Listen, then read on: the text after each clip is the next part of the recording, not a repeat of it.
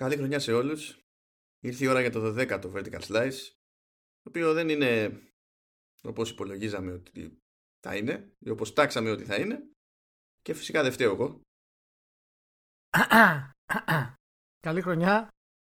Να είχατε, ελπίζω, καλές γιορτές, με υγεία κτλ.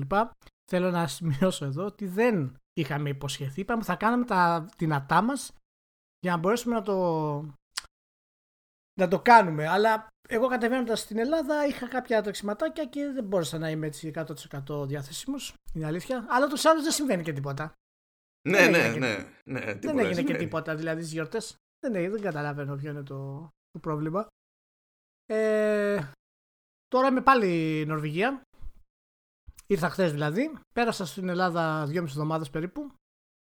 Τα οποία ήταν ε, οι μέρες οι οποίες ήταν πάρα πολύ έτσι ενεργές και πολύ κούραση ούτως ή άλλως. Έχουμε φτάσει σε αυτήν την ηλικία πλέον που όταν κάνεις διακοπές κουράζεσαι. Δηλαδή έχει ξεκινήσει, δεν έχουμε φτάσει, αλλά ξεκινάει ρε παιδί με αυτό το πράγμα. Από το φαΐ είναι. Ναι, κυρίως από το φαΐ και το, ναι, και το ποτό. Ναι. Τι, πώς θα πέρασε πάνω, τι, τι παίχτηκε; Εγώ εντάξει, εγώ εξαφανίστηκα από τα social media. Είναι το, το κλασικό μου αυτή, αυτή την περίοδο. Απλά εξαφανίζομαι. Αρχίζω μετά με ψάχνουν, ρωτάει ο ένας τον άλλον έπαθε κάτι, ξέρω εγώ τι έγινε, γιατί δεν απαντάει. Αυτό, είναι, αυτό ε, εσύ και ο Λεμπρόν είστε. Ναι, εγώ, ναι, ναι, εγώ και, ο Λεμπρόν. Και, και ο Λεμπρόν στα playoff αυτό κάνει. Κάνει το Zero Dark 30 στα playoff. Που ξεκινάνε το τέλη Μαΐου εκεί, δεν ξαναπατάει στα, στα social media. Μπράβο, μπράβο. Επιτέλους βρήκαμε ένα κοινό τόπο με τον άνθρωπο. Ε, ναι, πρέπει, πρέπει. Ναι, ναι, εσύ έχεις, εσύ έχεις το media style, εγώ έχω το μπασκετάκι, οπότε είμαστε καλά. Ω, εξαφανίστηκα γιατί δεν, δεν, δεν την παλεύω. Δηλαδή πέφτω σε τρύπα, ρε παιδί μου, όταν μπαίνω στη διαδικασία. λούπα, επί λούπα, επί λούπα, λούπα. Ναι, προτιμώ να πέσω στην τρύπα της Wikipedia που τέλος πάντων θα σου μείνει και κάτι χρήσιμο αργά ή γρήγορα παρά από όλη την υπόλοιπη φάση. Δεν μπορώ, δεν μπορώ. Αυτό δηλαδή τέτοιες γιορτές και, και καλοκαίρι το, το παθαίνω. Αλλά ok. Okay. Και έπρεπε να κάνω και, και χώρο για να παίξω δύο πάρα πολύ σοβαρά ε, μπράβο, συγχαρητήρια. Ε, πες μου ποια είναι αυτά τα παιχνίδια.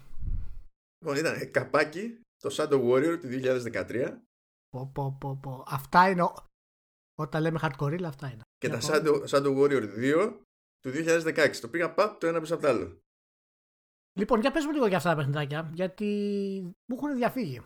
Και είναι από Πολωνούς και οι Πολωνοί γενικά είναι πάρα πολύ καλοί από όσο το ξέρουμε. Τώρα αυτό το λες επειδή έχεις πάρει χαμπάρι ότι ο μουσικοσυνθέτης στα Shadow Warrior είναι ότι πας στο Witcher ή δεν το δεν καταλαβαίνω, δεν καταλαβαίνω τι λες και με κατηγορείς ε, για, για τέτοια πράγματα. Λοιπόν, δεν έχω ιδέα. Αλλά εάν συμμετέχει ο μουσικός του Witcher, κατά πάσα πιθανότητα είναι τα καλύτερα παιχνίδια που έχουν βγει επίσης. Για πες. δεν φταίω εγώ ρε μάνο, ή το αποτέλεσμα είναι αυτό. Καλά τώρα, εντάξει. Τέλος πάντων, Shadow Warrior εντάξει, είναι υποτίθεται αναβίωση πολύ old school shooter από, από 90s.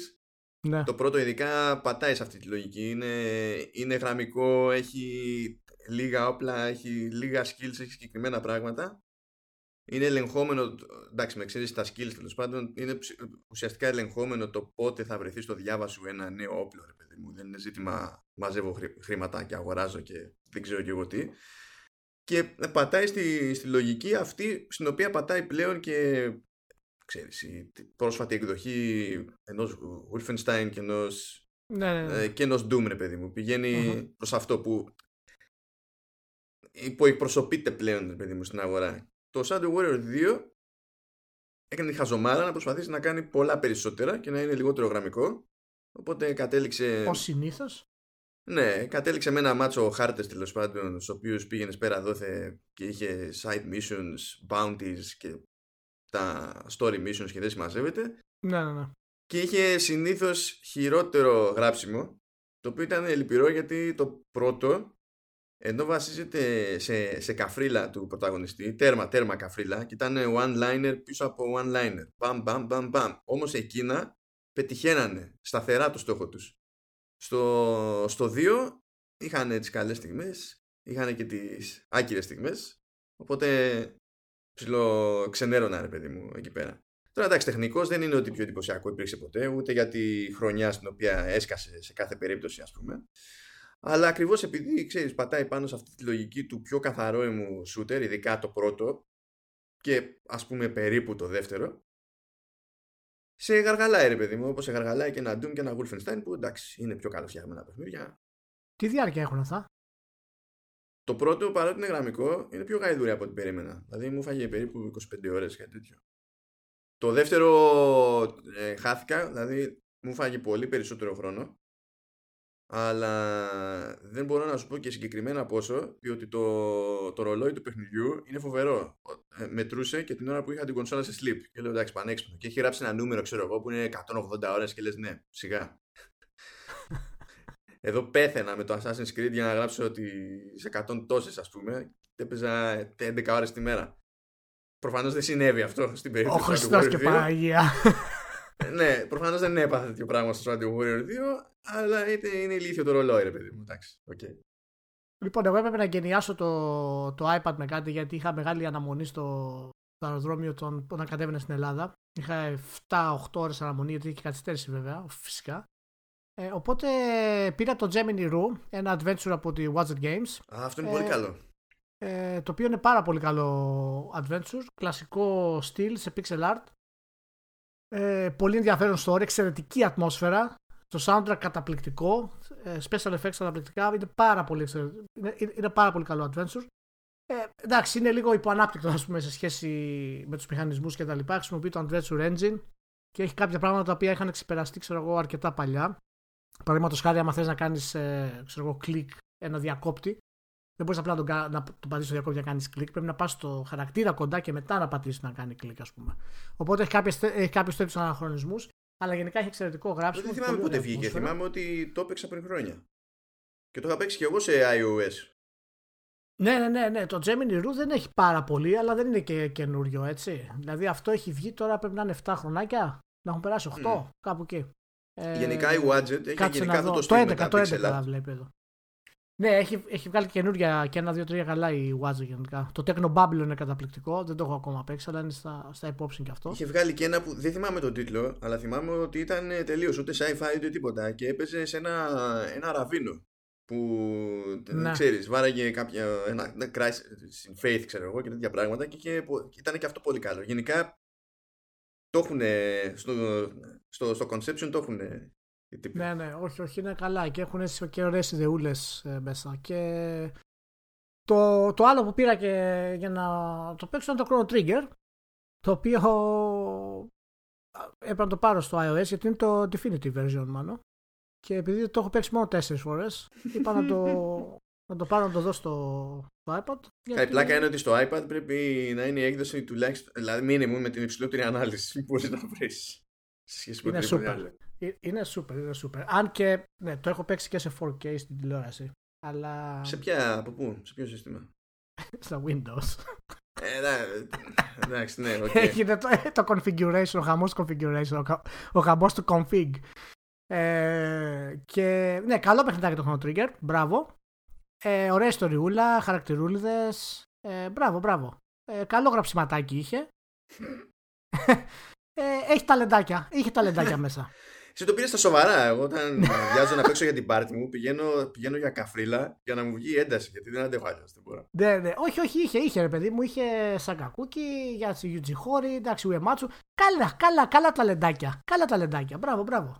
κάτι, κάτι νεαρά παιδιά με potential, λέει. Κάτι νεαρά παιδιά, ναι. Το οποίο το έπαιξα σε ρίξω εγώ 8 ώρες στο, στο αεροδρόμιο και άλλες ξέρω εγώ στο σπίτι 5 έως 10 ώρες, ας πούμε, στις δύο πρώτες μέρες.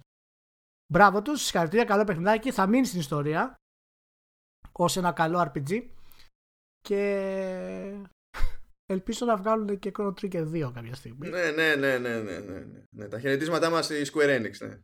Ναι, αυτό προτείνω να τα Square Enix. Έτσι, δηλαδή, τουλάχιστον να προσλάβουν εμένα να τους κάνω ένα. να τους δώσω μια κατεύθυνση. Ένα Chrono Trigger 2, όχι μόνο θα έσωζε όλη τη Square Enix, έτσι. Θα, θα τους έκανε την πλουσιότερη εταιρεία στον κόσμο. Τους το λέω τώρα δηλαδή να το ξέρουν. Πρέπει να βγάλουν το Chrono Trigger το 2. Αρκεί να το κάνουν license, να μην το βγάλουν οι ίδιοι.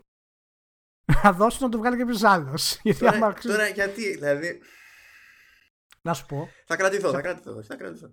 Ε, μα σε παρακαλώ τώρα, εσύ. Πάντως έπαιξα και για δουλειά, έτσι. Δηλαδή, καλά, είπαμε τις προάλλες ότι κάθομαι και παίζω fitness boxing. Που μου τι δουλειά, τι... Να σου πω, αυτό Έλα. που μου έστειλες ότι πλέον έγινες 18 χρόνια στο fitness boxing είναι αυτό το, χειρότερο, το, το χειρότερο μήνυμα που έχω λάβει από σένα.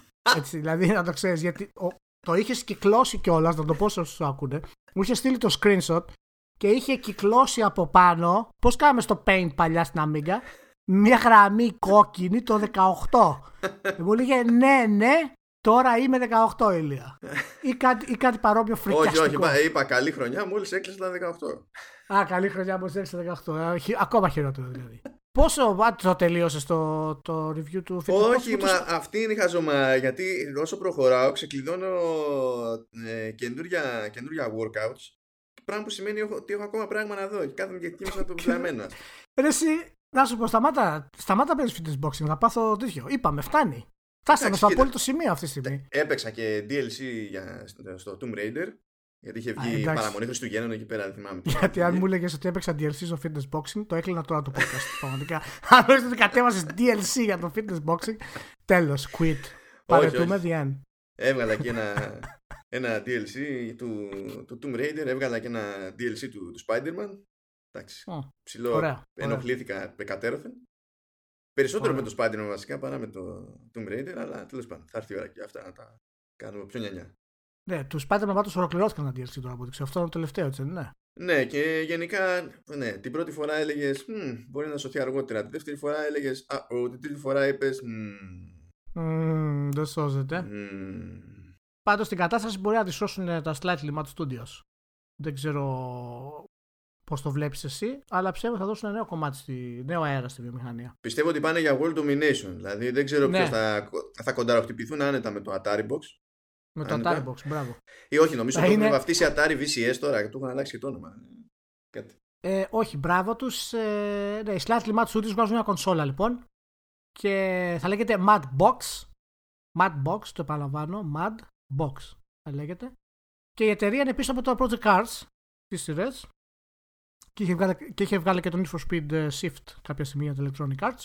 Άρα μετά από χρόνια προβλημάτιση του software.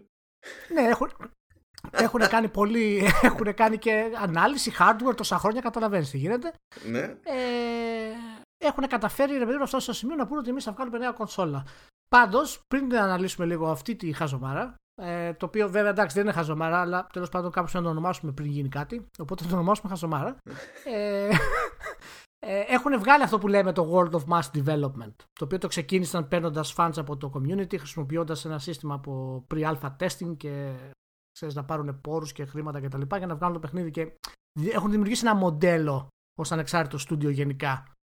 Ε, οπότε έχουν, έχουν αυτό στη ζώνη τους. Ε, κατά τα άλλα το είδες στο σχέδιο, το σχέδιο της κονσόλας; Είδα το σχέδιο, είδα ότι θα είχε φωτισμό LED, διότι γιατί να μην ενοχληθώ παραπάνω. Δηλαδή, ήταν διπλό το χτύπημα για μένα. Μία που είδα το, το σχέδιο αυτό με τα φωτάκια και μία που είδα ανακοίνωση της Razer στο Consumer Electronics Show ότι θα βάλει φωτισμό τύπου κρόμα σε, σε αυτοκίνητα. Όχι, μου. Και δεν ήξερα ποιος ήθελε να τρακάρει πρώτος, ξέρω εγώ. Ναι, ναι, ναι. Αυτό βέβαια το σχέδιο που βλέπουμε εντάξει, τέλος πάντων δεν είναι τελικό από ό,τι λένε, αλλά έχει μια έτσι PC ας πούμε κατάσταση. Κάνει και ένα ωραίο, μια, μια κούρμπα δεξιά και αριστερά. Μπράβο τους. Είναι slightly mad ε, σχέδιο. Ε, λοιπόν, η κονσόλα θα είναι διαθέσιμη στα επόμενα τρία χρόνια, λέει. Ναι, λέει τρία, τρία πλάς χρόνια. Τρία και θέλει, λέει, ναι. τότε να έχει επιδόσεις ναι, για high-end της εποχής, high-end PC της εποχής και να έχει τιμή κονσόλα της εποχής. Κατευθείαν γελάς. Κοίτα, να σου πω κάτι. Είναι πάντως ξεκάθαρος. Μιλάει για 4K 90 frames per second για το κάθε μάτι στο virtual reality. Πώς ναι, που δεν το έχει ξανακάνει κανένας και μετά έσβησε το tweet διότι κάποιος του είπε ότι. Ναι, τε, ρε, ρε, Είσαι λίγο υπερβολικός. Κοίτα τώρα, και, και, και να το κάνουμε αυτό. Εσύ μπορείς να κάνουμε μια αναγκαίωση να βγάλουμε μια κονσόλα, να βγάλουμε διάφορα στάνταρτ, ας πούμε, ότι μπορούμε να τρέξουμε ό,τι γουστάρουμε. Ε, τώρα αυτό είναι πραγματικά η είδηση της χρονιάς μέχρι στιγμής. Λέει ότι δεν θα προσπαθήσει να κάνει συμφωνίες για, για αποκλειστικότητες. δηλαδή ας, πάρει, ας κάνει έπουκου με τη μία, μην περιμένουμε ας πούμε. Ναι, ναι.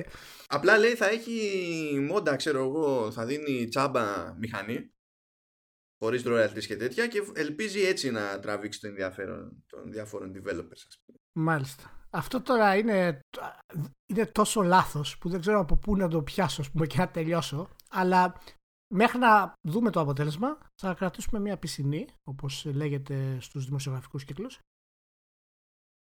είναι εκτός πραγματικότητας πρωτίστως αυτό. Δηλαδή αυτά που λέει είναι απλά. Πρώτα απ' όλα. Θες όλα αυτά τα στο Twitter. να το αναλύσουμε σοβαρά τώρα. Έτσι. Όχι, όχι, δεν το αναλύσουμε. Αλλά όλα αυτά υπόθηκαν στο Twitter. Ναι, αυτό, δηλαδή από όπου και να το πιάσεις τώρα, μην ανάψω, γιατί ανάβω μηχανές τώρα. Από όπου και να το πιάσεις, μπορεί να ανάβουν τα λαμπάκια. Ανακοίνωση νέα κονσόλας στο Twitter. Από όπου και να το πιάσεις, είναι τρέλα, ας πούμε. λοιπόν, συγχαρητήρια πάντως, σου ευχόμαστε ό,τι καλύτερο. Και και βλέπουμε τι θα γίνει. Ό,τι καλύτερο ευχόμαστε και στην άλλη αγαπημένη, την Blizzard. Πω, πω, η Blizzard δεν έχει κάνει, δεν έχει, η περίοδος ήταν κακή και τα Χριστούγεννα δεν πήγανε πολύ καλά. Καλά, τώρα φτάσαμε, φτάσαμε σε, σε trolling κανονικό, έτσι. Δηλαδή... Ναι. η, η CFO που φέρανε και τους έσφιξε για να ρίξουν το, το, το κοστολόγιο και τα, και τα έξοδά τους σηκώνεται και φεύγει. Ναι, ναι, ναι. Δηλαδή έγινε ό,τι έγινε και φεύγει. Όλοι, όλοι πλέον που την έχουν φτάσει σε αυτό το σημείο, καλά για τους δημιουργούς, τα είπαμε και στο προηγούμενο podcast με το Morheim, ας πούμε, τελευταίο. Ε, την κάνουνε. Άντε για παιδιά. Γιατί είναι δύο.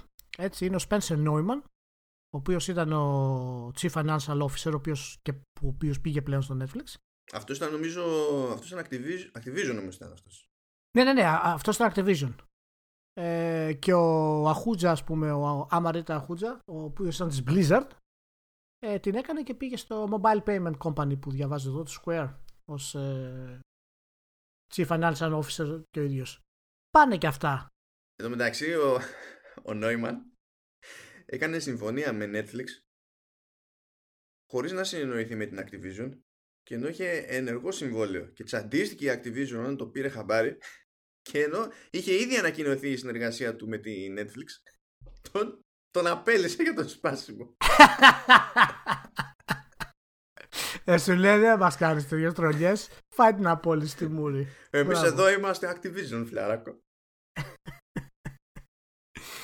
Οπότε όλα αυτά έχει αρχίσει λίγο η χρονιά για την Blizzard δεν έκλεισε καλά και δεν πήγε και πολύ καλά. Μετά την ανακοίνωση του Diablo Immortal δηλαδή, το οποίο έγινε ο μεγάλος οντόρο και οι χαζομάρες που κάνανε.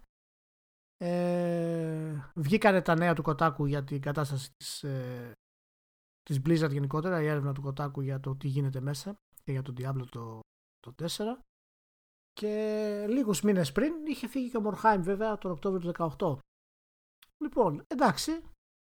Είναι, εντάξει, δεν μιλάμε ότι η εταιρεία θα, θα κλείσει κάτι τέτοιο, καμία ε, σχέση. Ε, όχι, εντάξει, αφού και κερδοφόρος είναι σιγά τώρα. Ναι, θα συνεχίσει να είναι παγκόσμια δύναμη κτλ. Αλλά η Blizzard που ξέρατε, σιγά σιγά να την ξεχάσετε. Εμένα πιο πολύ εντύπωση μου κάνει η περίπτωση με, με αλλαγή CFO. Ναι. Διότι, α, α, παιδί μου, και να, και να μην θες, αναρωτιέσαι την έκανε στο σήμα του επειδή σου είπε όχι καλή φάση θα βγάλουμε κανένα φράγκο αλλού ε, ή όλος αυτός ο ντόρος που δημιουργήθηκε για την αλλαγή πλεύσης στη διαχείριση των οικονομικών της Blizzard δημιούργησε μια κάποια πίεση και αυτό θεωρήθηκε κάποιο είδους λύση ας πούμε για να γλιτώσουν τα χειρότερα. Κοίτα, είναι, είναι, είναι δεδομένο και γεγονός ότι γενικά όλο το οικονομικό πλάνο της Blizzard έχει στραφεί σε νέα μοντέλα. Το οποίο είναι OK, ιδιαίτερα από την εποχή που έγινε η συγχώνευση. Αλλά και πόσο μάλλον με τις επιτυχίες τώρα του Overwatch και τη συνεχιζόμενη επιτυχία του World of Warcraft. Αλλά όλοι αυτοί οι financial officers κτλ. δεν φεύγουν απλώς και μόνο. Α, θα πάρουμε ένα καλύτερο συμβόλαιο εκεί χωρίς να υπάρχει διαπραγμάτευση. Δηλαδή, ο Νόμερ, παραδείγματος χάρη, είναι, είναι σημαντικό στη δουλειά του. Και είναι και. έχει βαρύτητα δηλαδή. Δεν μπορεί και τελική ότι... πήγε Netflix δηλαδή. Εντάξει. Και στο μυαλό του μπορεί να είναι και αναβάθμιση, έτσι κι αλλιώς. Ναι, ναι, αλλά μου κάνει εντύπωση που δεν υπήρχε, ας πούμε, να πει, ξέρω εγώ, ότι λύνω τη συνεργασία μου να είναι normal. Πήγε πίσω από, από την Activision να κάνει ό,τι έκανε. Δηλαδή, σαν να ήταν ήδη σε άσχημη κατάσταση με την Activision. Έτσι. Και αντί να βγει και να πει λύνω τη συνεργασία με την Activision, ευχαριστώ πολύ την εταιρεία κτλ. κτλ έκανε ό,τι έκανε πίσω από την πλάτη της για το, με το Netflix. Που έλα τώρα, γίνονται τέτοια πράγματα σε σοβαρές εταιρείες. Ε, ναι, έλατε, έλατε. Πάντως δείχνει ότι ακόμα και αυτή η λεπτομέρεια δείχνει ότι στην Blizzard γενικότερα, στα top στελέχης κτλ. συνεχίζεται να υπάρχει πρόβλημα. Τώρα, ποιο είναι ακριβώς το πρόβλημα και σε τι ακριβώς αφορά δεν μπορείς να ξέρεις ποτέ ακριβώς, αλλά όταν βλέπεις μια εταιρεία να αλλάζει πλάνο γενικότερο και μεγάλα τη στελέχη, οι δημιουργοί της ίδιοι να φεύγουν, καταλαβαίνεις ότι υπάρχει και κόντρα ιδεών, έτσι. Στην όλη κατάσταση. Κάνα κόντρα ιδεών σε κάποιο βαθμό υπάρχει πάντα. Είναι και ψηλοφυσιολογική. Το θέμα είναι το ποιόν της. Δηλαδή, κάθε Δεν ξέρω, θα δούμε, θα δούμε τι θα γίνει. Θα δούμε. Εντάξει, ελπίζω, ελπίζω να μην βγάλει κανένα Diablo. Θα βγάλει Diablo Immortal, θα βγάλει Diablo 4, θα ανακοινώσει και κάτι άλλο και όλα θα έρθουν καλά πάλι. Θα βγάλει, θα βγάλει και ένα Overwatch 2. Γιατί να βγάλει Overwatch 2, αφού πρώτα απ' όλα για να βγάλει sequel σε οτιδήποτε είναι 200 χρόνια ξεκινά να βγάλει Overwatch 2. ε, ναι, ναι, βέβαια. Θα κάνουμε και λίγο, και λίγο ηρωνία φέτος. Θα ξεκινήσουμε με λίγο ηρωνία. Το Overwatch πάντως καλά πάει, δεν έχει αντίρρηση. Το Overwatch καλά πάει. Ο επαγγελματισμός στα e-sports δεν πάει καλά. Που θυμάσαι που λέγαμε κάποτε ότι έγινε μια μάζοξη για να δουν για το τι πιθανότητες υπάρχουν να χωθούν τα e-sports Ολυμπιακούς αγώνες. Αργότερα έγινε σκοτσέζικο το ντους και όχι πακέτο και ακόμη πιο μετά έσκασε και μια δήλωση νομίζω από την Ολυμπιακή Επιτροπή που είπε με απόλυτη ευγένεια ότι εντάξει οι συζητήσεις αυτές μάλλον ήταν πρώιμες. Αχά! ναι, εντάξει και τώρα έχουμε ένα παράδειγμα από την περίπτωση του Overwatch που να σημειώσω ότι το Overwatch League ως, ε, ως οργάνωση ε, ε, έχει μια αυτονομία σε σχέση με την Blizzard. Δηλαδή, ναι, μεν είναι spin-off της Blizzard. Ναι, βασίζεται ούτως ή άλλως πάνω στο... Αλλά ε, λειτουργεί ως ξεχωριστή οντότητα. Δεν πάει η Blizzard και λέει στο Overwatch League θα, ναι. θα, θα, κάνουμε αυτό έτσι. Ναι. Τα έχουν χωρισμένα λίγο περίεργα τα τσανάκια τους, παιδί μου. Ε, δεν φαίνεται να κάνει καλή δουλειά πάντως ούτε το η Λίγκα γενικά, ούτε οι ομάδες που είναι μέσα. Εντάξει, μα. μα το, ε, εντάξει. Δεν μπορώ καν, δηλαδή. Δεν μπορώ, δεν μπορώ, δεν μπορώ να συλλάβω. Δεν μπορώ να συλλάβω. Ε, ε, προέκυψε τώρα, είχε γίνει τώρα πριν από μερικούς μήνες, επειδή η ομάδα Second Wind έβαλε στο roster. Ε, ναι, Ένα παίχτη με το. Ναι. Μια παίχτρια με το όνομα Ελί. Ναι, ναι. Χαχά. Που αυτό νομίζω ήταν, δεν το είχε δηλώσει το όνομα, ήταν εφημολογούμενο. Είχε μόνο, ξέρεις, το, το stage name. Που... Ναι, ναι, όχι, αυτό ήταν ναι, το, το avatar. Ναι, αυτό πούμε. Τέλος Και, ε, και όταν έσκασε αυτή η φάση, ρε παιδί μου, έγινε το, η κλασική φάση στο, στο ίντερνετ, όπου ε, άρχισαν διάφοροι να διατυπώνουν θεωρίες συνωμοσία για το ε, γιατί δεν ξέρουμε ακριβώς τα στοιχεία ε, Τι συμβαίνει από πίσω, και γιατί δεν την έχουμε δει και είμαστε σίγουροι ναι, ότι είναι ναι, ναι. γυναίκα που ε, όταν ξεκινάς και μπαίνεις σε αυτή τη διαδικασία και θεωρείς ότι είναι, ξέρεις, είναι λογικό να αφιερώσεις χρόνο ρε παιδί μου σε μια τέτοια περίπτωση είσαι λίγο αστείος, έτσι. Η, η, η πλάκα είναι ότι τελικά είχαν δίκιο. Γιατί η Έλλη δεν υπήρξε ποτέ. Είχαν δίκιο. Είχαν δίκιο και χωρίς να έχουν κάνει καμία ουσιαστική ας πούμε, προετοιμασία, ενώ είναι από τις μεγαλύτερες ομάδες στο Overwatch, δεχτήκανε το, την παίκτρια αυτή μέχρι που έγινε παίκτης στην ουσία, γιατί αποκαλύφθηκε μετά από περαιτέρω ε, έρευνα ότι πίσω από το όνομα Έλλη κρύβεται ένας παίκτης με το όνομα Punisher. Ναι, και είναι και, ένα, και, είναι και ένας άλλος. Έπαιζε νομίζω πότε ο ένας πότε ο άλλος και είχαν και μία 17χρονη που όταν χρειαζόταν να μιλήσει η, η, η Έλλη με κάποιον αναλάμβανε τη συνομιλία για να φαίνεται, παιδί μου, ότι μιλάει κάποια γυναίκα. Λοιπόν, αυτό είναι ιδιαίτερα αρρωστημένο. Έχει μια έτσι πολύ ωραία χρειά αρρώστιας μέσα του.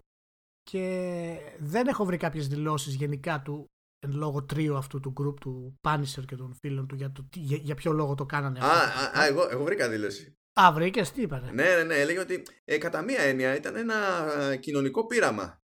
Α, ναι, το είδα, το είδα και εγώ αυτό. Το είδα και εγώ αυτό. Και καπάκι, πρόσεξε, λέει, όχι, όχι ο Πάνισερ, ο άλλο. Κοιτάξτε τώρα, έχω σκαλώσει, δεν θυμάμαι το όνομά του. Τέλος πάντων.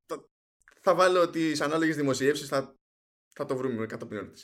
Ε, είπε ότι ήταν κάτι που ήθελε να κάνει τέλος πάντων για να ανέβει στα μάτια του κόσμου και να μην λένε ότι, ε, πώς να σου πω, ότι του αξίζει να τρώει μπαν.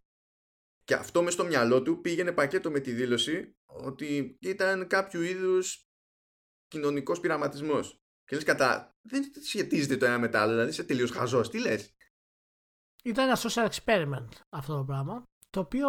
Ποιο ήταν το social experiment, μάλλον; Τι ήθελε να κάνει ο παίχτης; Τι ήθελε να μας δείξει; Ήθελε ότι οι γυναίκε είναι καλές στα e-sports. δεν ξέρω, δηλαδή, πραγματικά δεν ξέρω. Πραγματικά τώρα δηλαδή αυτό το πράγμα. Έτσι, καλά, πέρα από την διάσταση του στυλ το οποίο εκφράστηκε αργότερα ότι αυτό ουσιαστικά λειτουργεί ανάποδα. Γιατί πλέον όποτε βλέπεις κάτι τέτοιο θα πρέπει να το ψάχνεις στην ουσία, να αποκαλύπτεις αν είναι πίσω πραγματική γυναίκα και όλα τα, τα συναφή. Πώς μπαίνεις στη διαδικασία να κάνεις τέτοιο πράγμα και να αποδείξεις τι; Το άλλο που μου άρεσε ήταν ότι παρετήθηκε από την ομάδα πριν χρειαστεί να παίξει το, τον πρώτο αγώνα ως Έλλη. Λόγω, λόγω online παρενόχλησης και. ε, ναι, έφαγε κανονική παρενόχληση. Δεν υπάρχει. Δεν υπάρχει. Όχι Παναγία. Αυτό, αυτό είναι τρελό και ακόμη πιο τρελό, δηλαδή εγώ νευρίαζα όσο καθόμουν και διάβαζα για το, για το θέμα από διάφορες πηγές, νευρίαζα ως συνήθως με δικούς μας συναδέλφους, δηλαδή η ώρα και στιγμή δηλαδή πραγματικά, ναι. όπου έλεγαν αυτό που είπες και εσύ, ότι αυτό είναι πισωγύρισμα, διότι κάθε φορά που θα λέει μια ομάδα τέλος πάντων τώρα ότι βάλαμε στο, στο ρόστερ παίκτρια. Θα, θα, θα υπάρχει κάποιος ντόρο τέλος πάντων να γίνεται, τουλάχιστον μέχρι να ξεχαστεί έτσι. Ναι, θα γίνεται μια μανούρα παραπάνω κτλ και δεν δε στέκονται στο πραγματικό ξεφτιλίκι της υπόθεσης ότι έχεις μια επαγγελματική ομάδα υποτίθεται και η ομάδα δεν έκανε πραγματικά ουσιαστικό έλεγχο με, ποιον έκανε συμβόλαιο το οποίο είναι, δεν έχει σημασία αν ε, πήγαινε ε, αν υιοθέτησε αυτή την τακτική απέναντι σε γυναίκα, απέναντι σε άντρα, απέναντι σε χάμστερ. τι, τι, τι δουλειά είναι αυτή, δηλαδή πώς πηγαίνεις και κάνεις συμβόλαιο με οποιονδήποτε και δεν έχεις ιδέα. Και πέταξε ο μάνατζερ της της ομάδας σε κάποια φάση μια ατάκα ότι κάναμε κάποιους ελέγχους τέλος πάντων. Απλά στο θέμα του φίλου δεν το σπρώξαμε πολύ για να ναι, μην τι ξέρω εγώ, άσχημα. Τι, τι λες, δηλαδή, συγγνώμη, όταν κάνεις ένα συμβόλαιο, υπάρχει ένα νομικό πρόσωπο.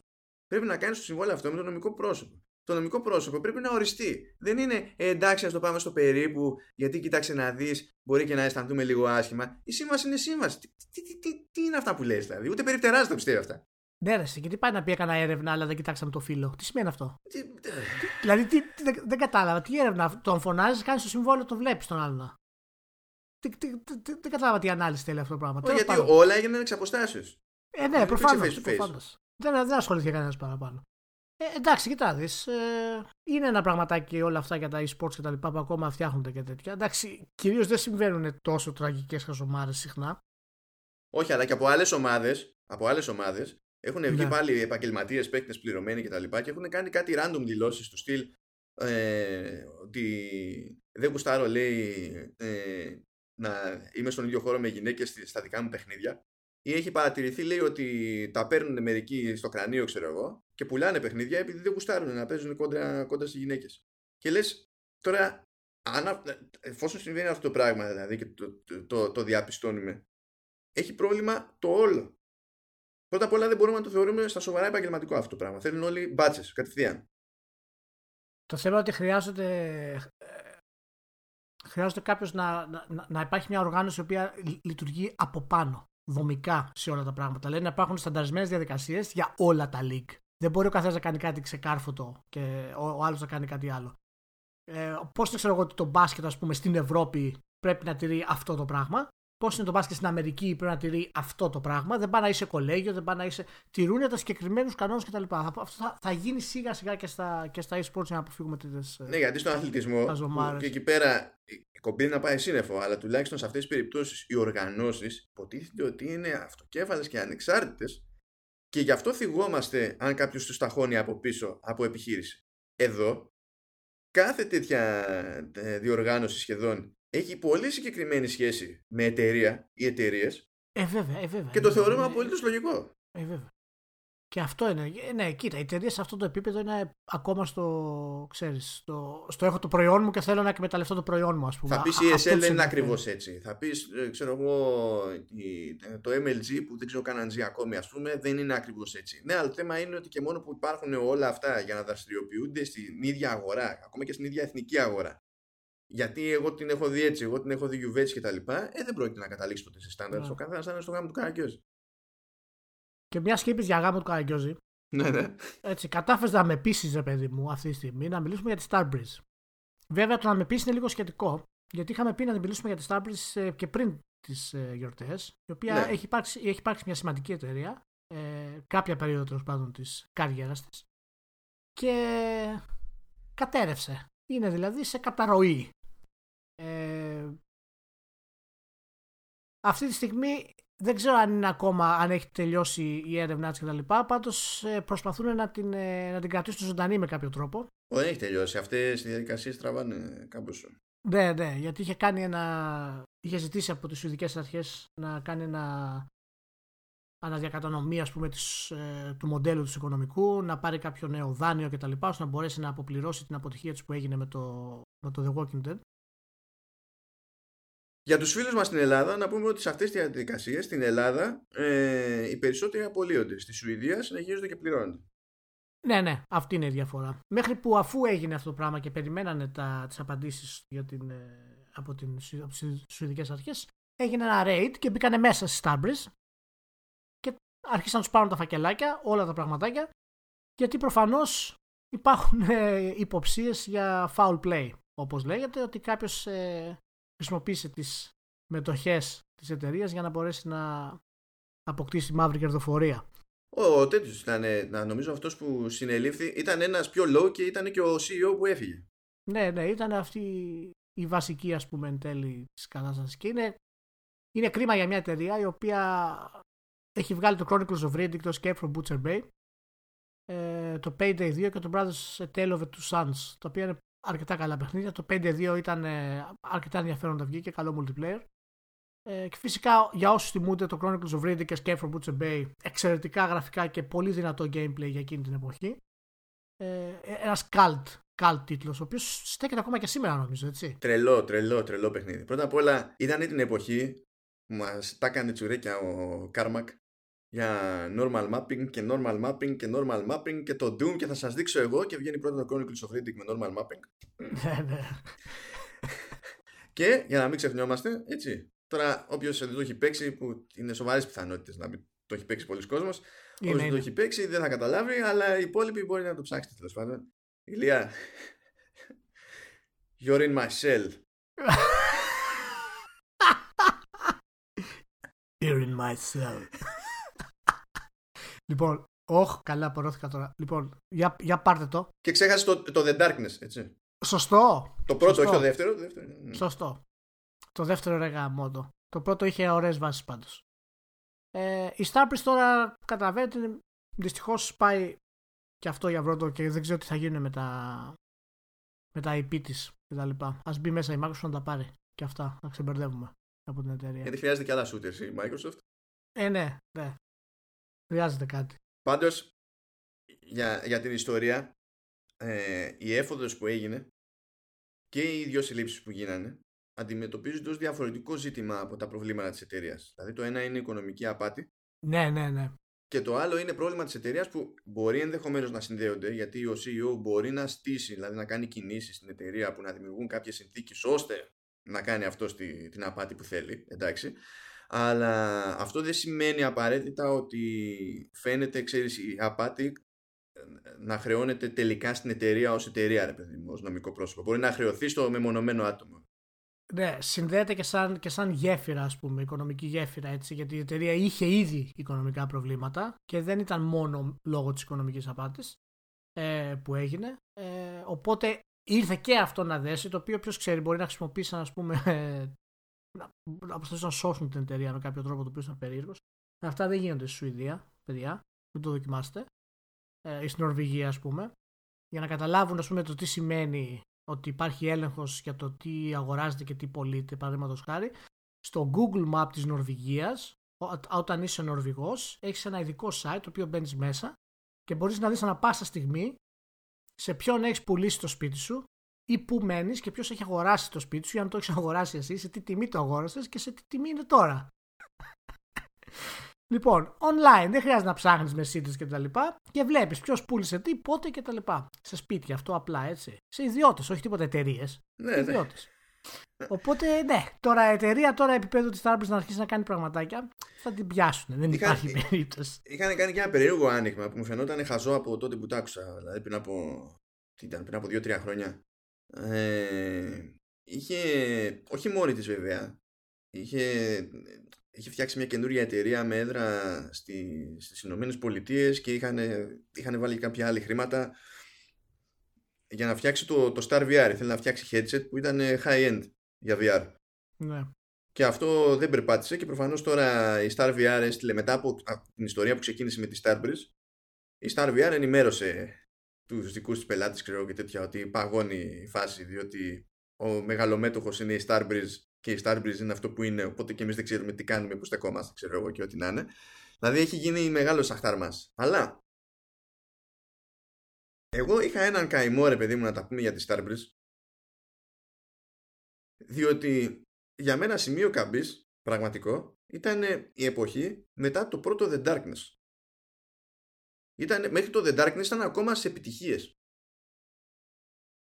Ναι, είναι η εποχή εκεί στο Darkness, είναι η εποχή που περιμένεις να κάνει το μεγάλο, το μεγάλο άλμα, γιατί και το και το, και το Chronicles of Riddick, ας πούμε, ενώ ήταν σαν οι κριτικές ήταν καλές, δεν πούλησε, ας πούμε, σε κάποιο μέγεθος. Το Payday το 2 ήταν ok. Το... Α, το Payday δεν ήταν και εσωτερική τους παραγωγή, έτσι, δηλαδή ναι, ήταν ναι, εκδότης εκεί, ας πούμε. Ε, το Darkness δεν πήγε καλά οικονομικά. Δεν πούλησε καλά. Δεν θυμάμαι πόσο πούλησε, για να μην ειλικρινής. Καθόλου. Αλλά προφανώς πούλησε αρκετά ώστε να χρηματοδοτηθεί sequel. Και εκεί νομίζω εκδότης ήταν και η 2K. Ναι. Το περίμενε να δούμε ένα γρήγορο. Αν υπάρχει. Γιατί έχω την εντύπωση ότι από τότε που ήταν και από το Darkness είχε ήδη ξεκινήσει να έχει προβλήματα η, η Starbreeze. Και είναι μεγάλο κρίμα για το The Darkness, ήταν πολύ ενδιαφέρον τίτλος. Μετά ήταν που βγάλανε το Chronicles of Riddick, ε, το Assault on Dark Athena, που είχε πρόβλημα. Μετά βγάλανε και το The Darkness 2 που είχε και αυτό πρόβλημα. Και μου είχε κάνει εντύπωση γιατί λες ότι είχες βρει ένα ζύγι παιδί μου στο περίπου που φαινόταν ότι είχες κατανόηση της κατάστασης. Ναι. Πώς πηγαίνεις παπ και το χάνεις αυτό στα γρήγορα. Οπότε λέω τι μπορεί να άλλαξε, δηλαδή, ας τα οικονομικά πες στην άκρη. Ε, στο δημιουργικό ρε παιδί μου αναρωτήθηκα τι, τι μπορεί να αλλάξει στη, στην όλη διαδικασία ας πούμε. Και μετά πολλά συνειδητοποίησα τι άλλαξε.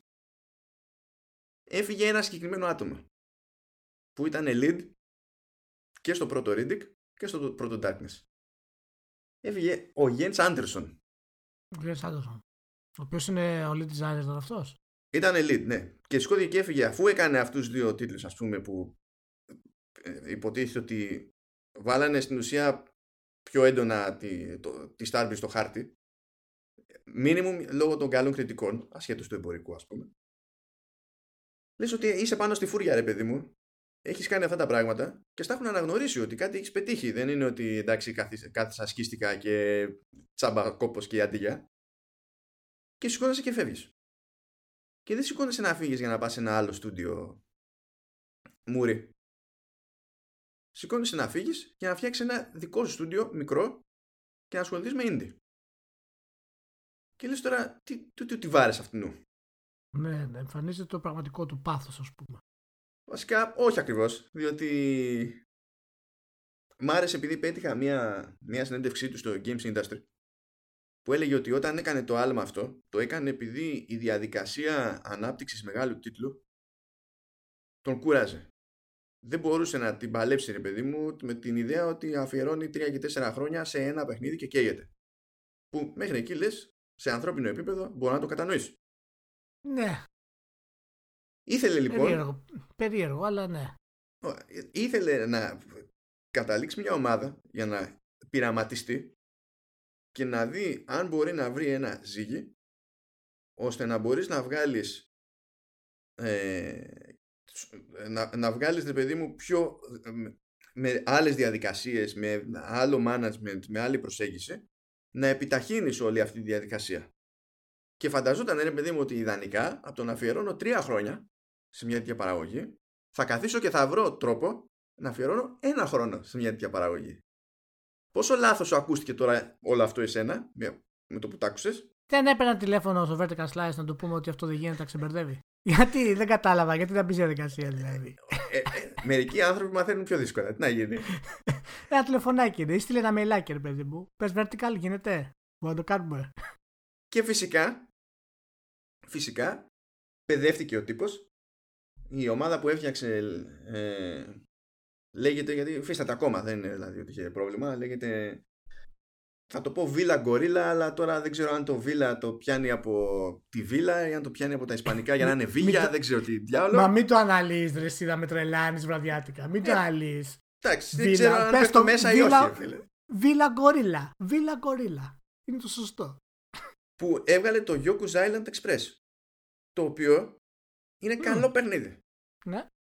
Και μάλιστα είναι με δική τους μηχανή. Τη φτιάξανε μόνοι τους. Δεν πήγανε να. Πόσο καιρό τους πήρε; Αυτό είναι το θέμα. Τους πήρε. τόσα χρόνια.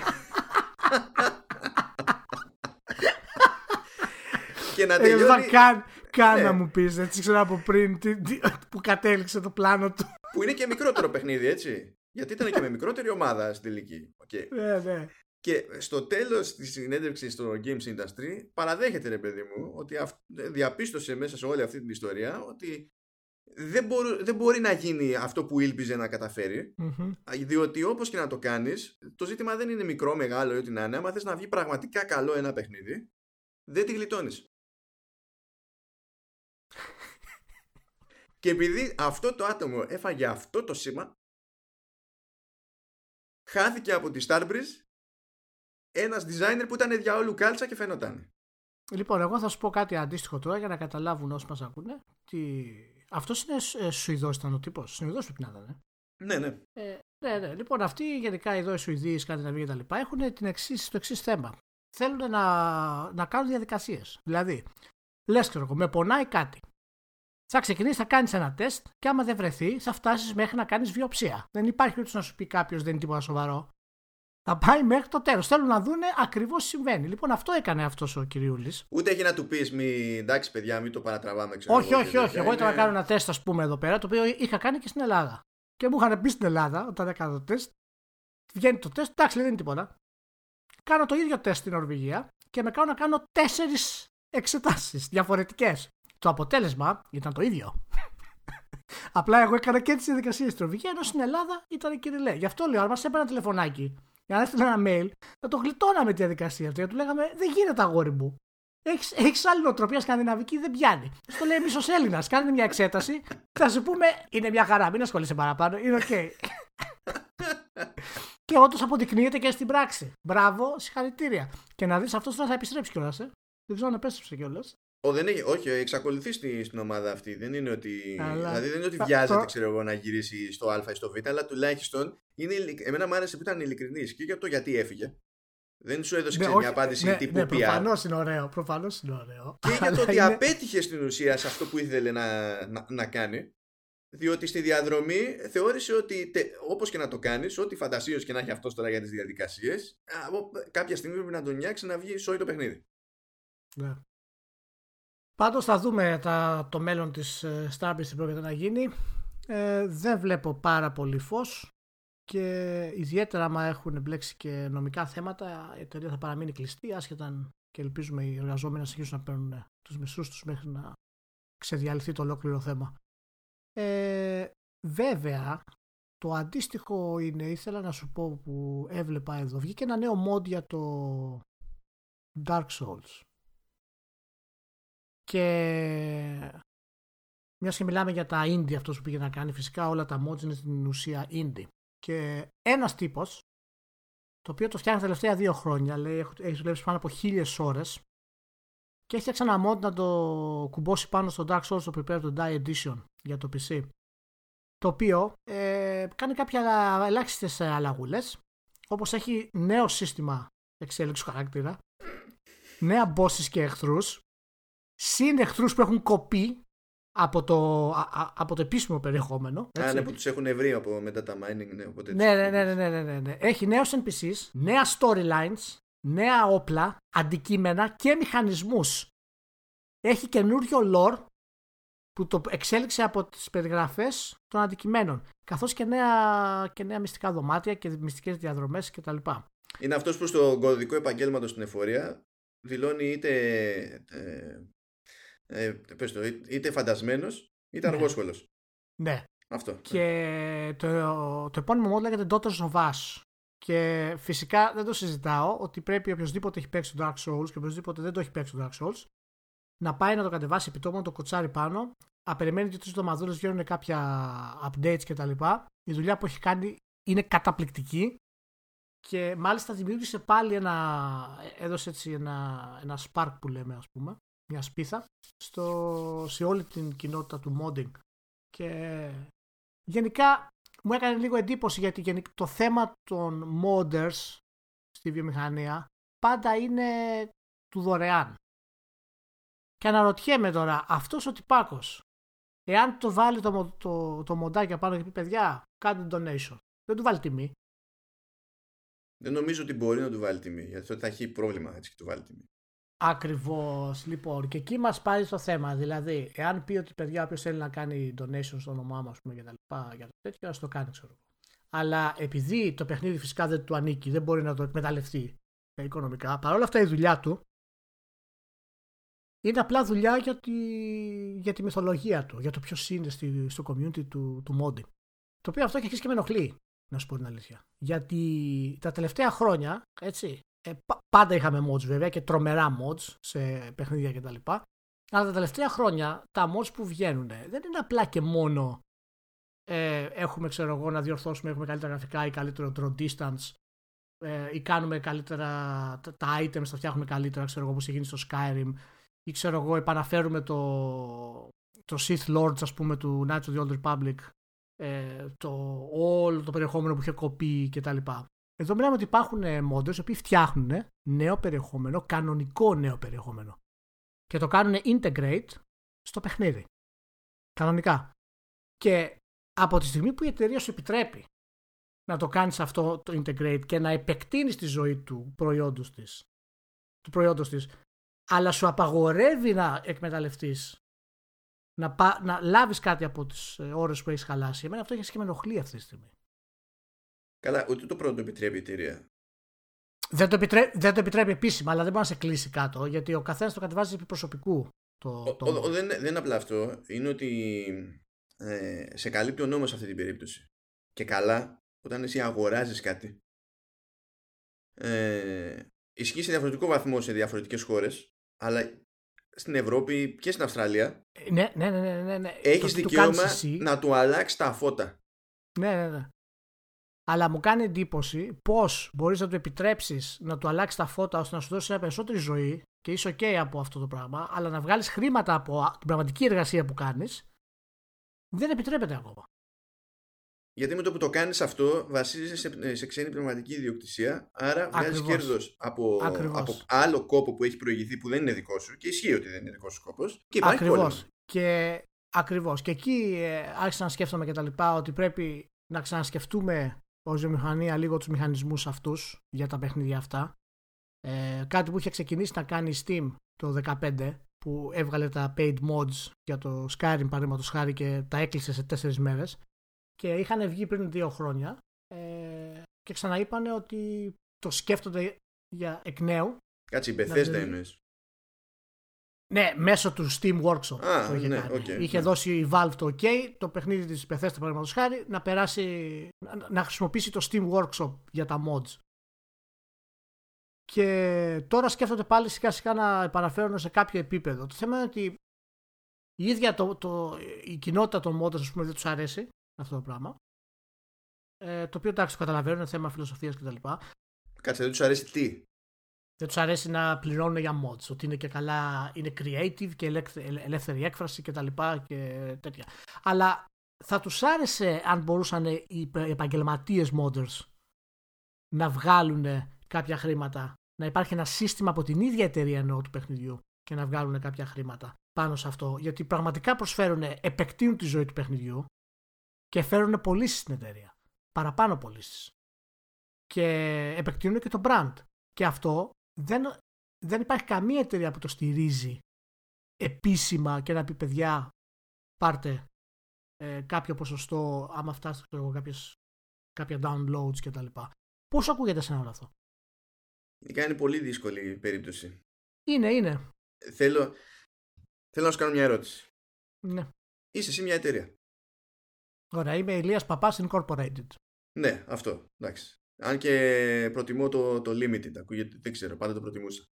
Εντάξει, ή, ή, EP limited είμαι, Ηλίας Παπάς limited. Ok, okay, λοιπόν. Ε, και συμβαίνει αυτό για ένα προϊόν σου. Ωραία, τι προϊόν έχω; Δεν έχει σημασία. Είναι ένα παιχνίδι τέλος ε, πάντων. Ε, και... Ποιο παιχνίδι είναι, Ρωμάνο, να το πούμε. Είναι το, είναι το window washing simulation. Εντάξει. Ε, Δυστυχώς ακούγεται ρεαλιστικό ενδεχομένω.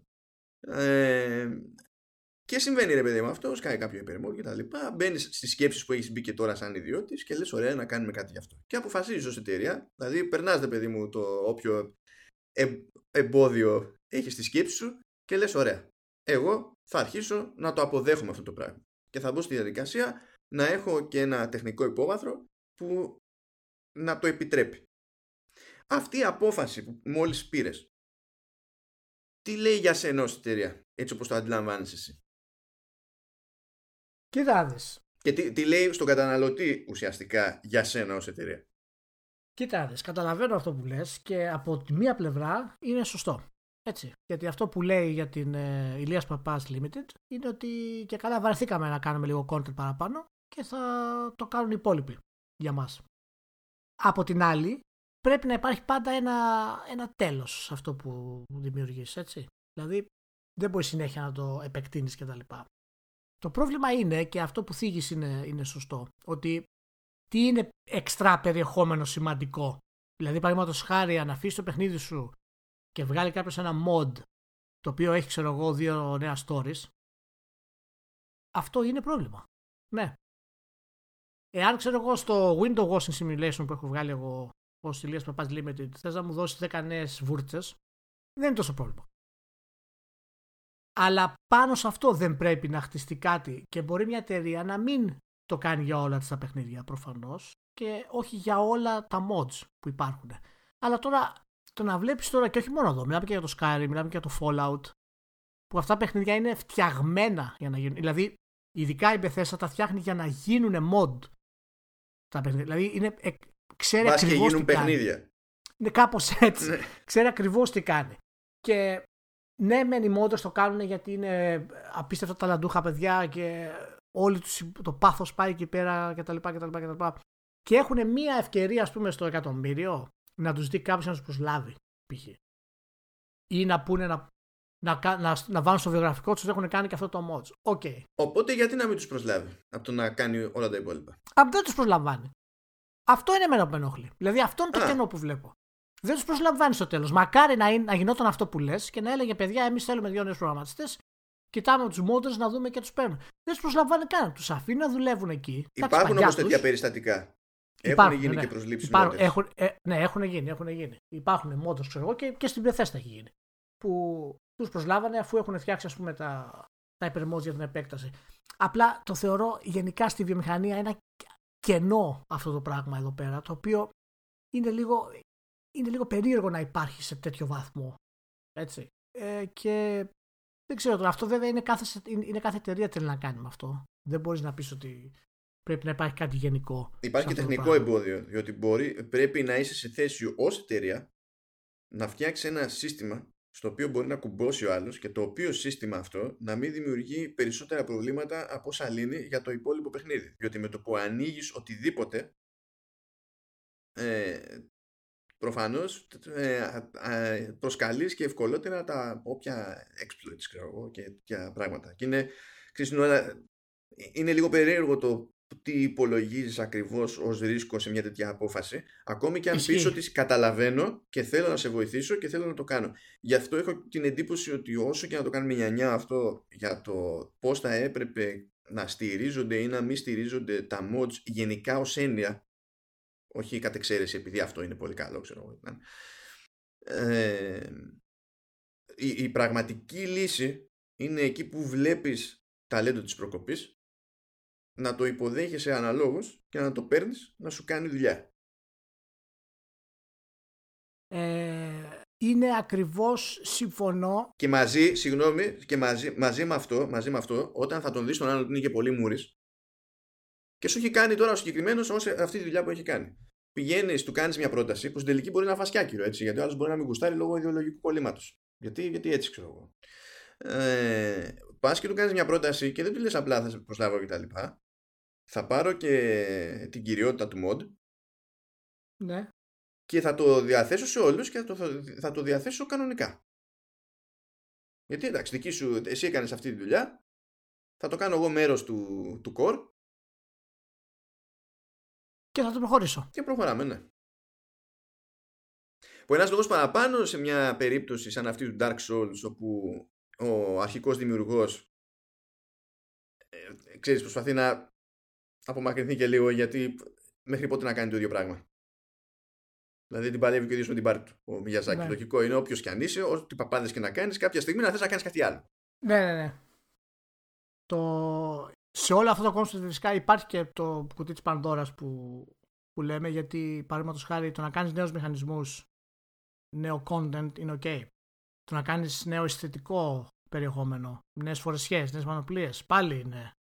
Οπότε ανοίγεις όλα, όλες τις πόρτες για το που η εταιρεία θα θεωρήσει τι, οπότε εκεί υπάρχει και, και αυτό το πρόβλημα ότι θα σου πει άλλος εγώ σου έφτιαξα 600 νέα όπλα και δεν με αφήνεις να είμαι ξέρω εγώ, στην όλη διαδικασία και αφήνεις τον άλλον που, είναι, ας πούμε, που σου έχει κάνει ξέρω εγώ, ένα νέο storyline, ε, ε, μόνο ένα νέο χαρακτήρα.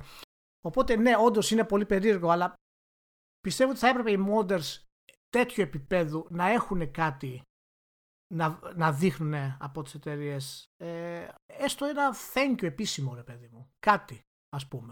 Εντάξει, αυτό θα μπορούσε να γίνει εύκολα. Εντάξει, να γιατί κάνει μια λίστα με τα top mods και να πει ευχαριστούμε αυτούς τους modders. Μπορεί να τους βρείτε εκεί. Η δουλειά τους είναι αυτή η επίσημη εταιρεία που έχουν επεκτείνει το παιχνίδι μας. Δηλαδή να υπάρχει.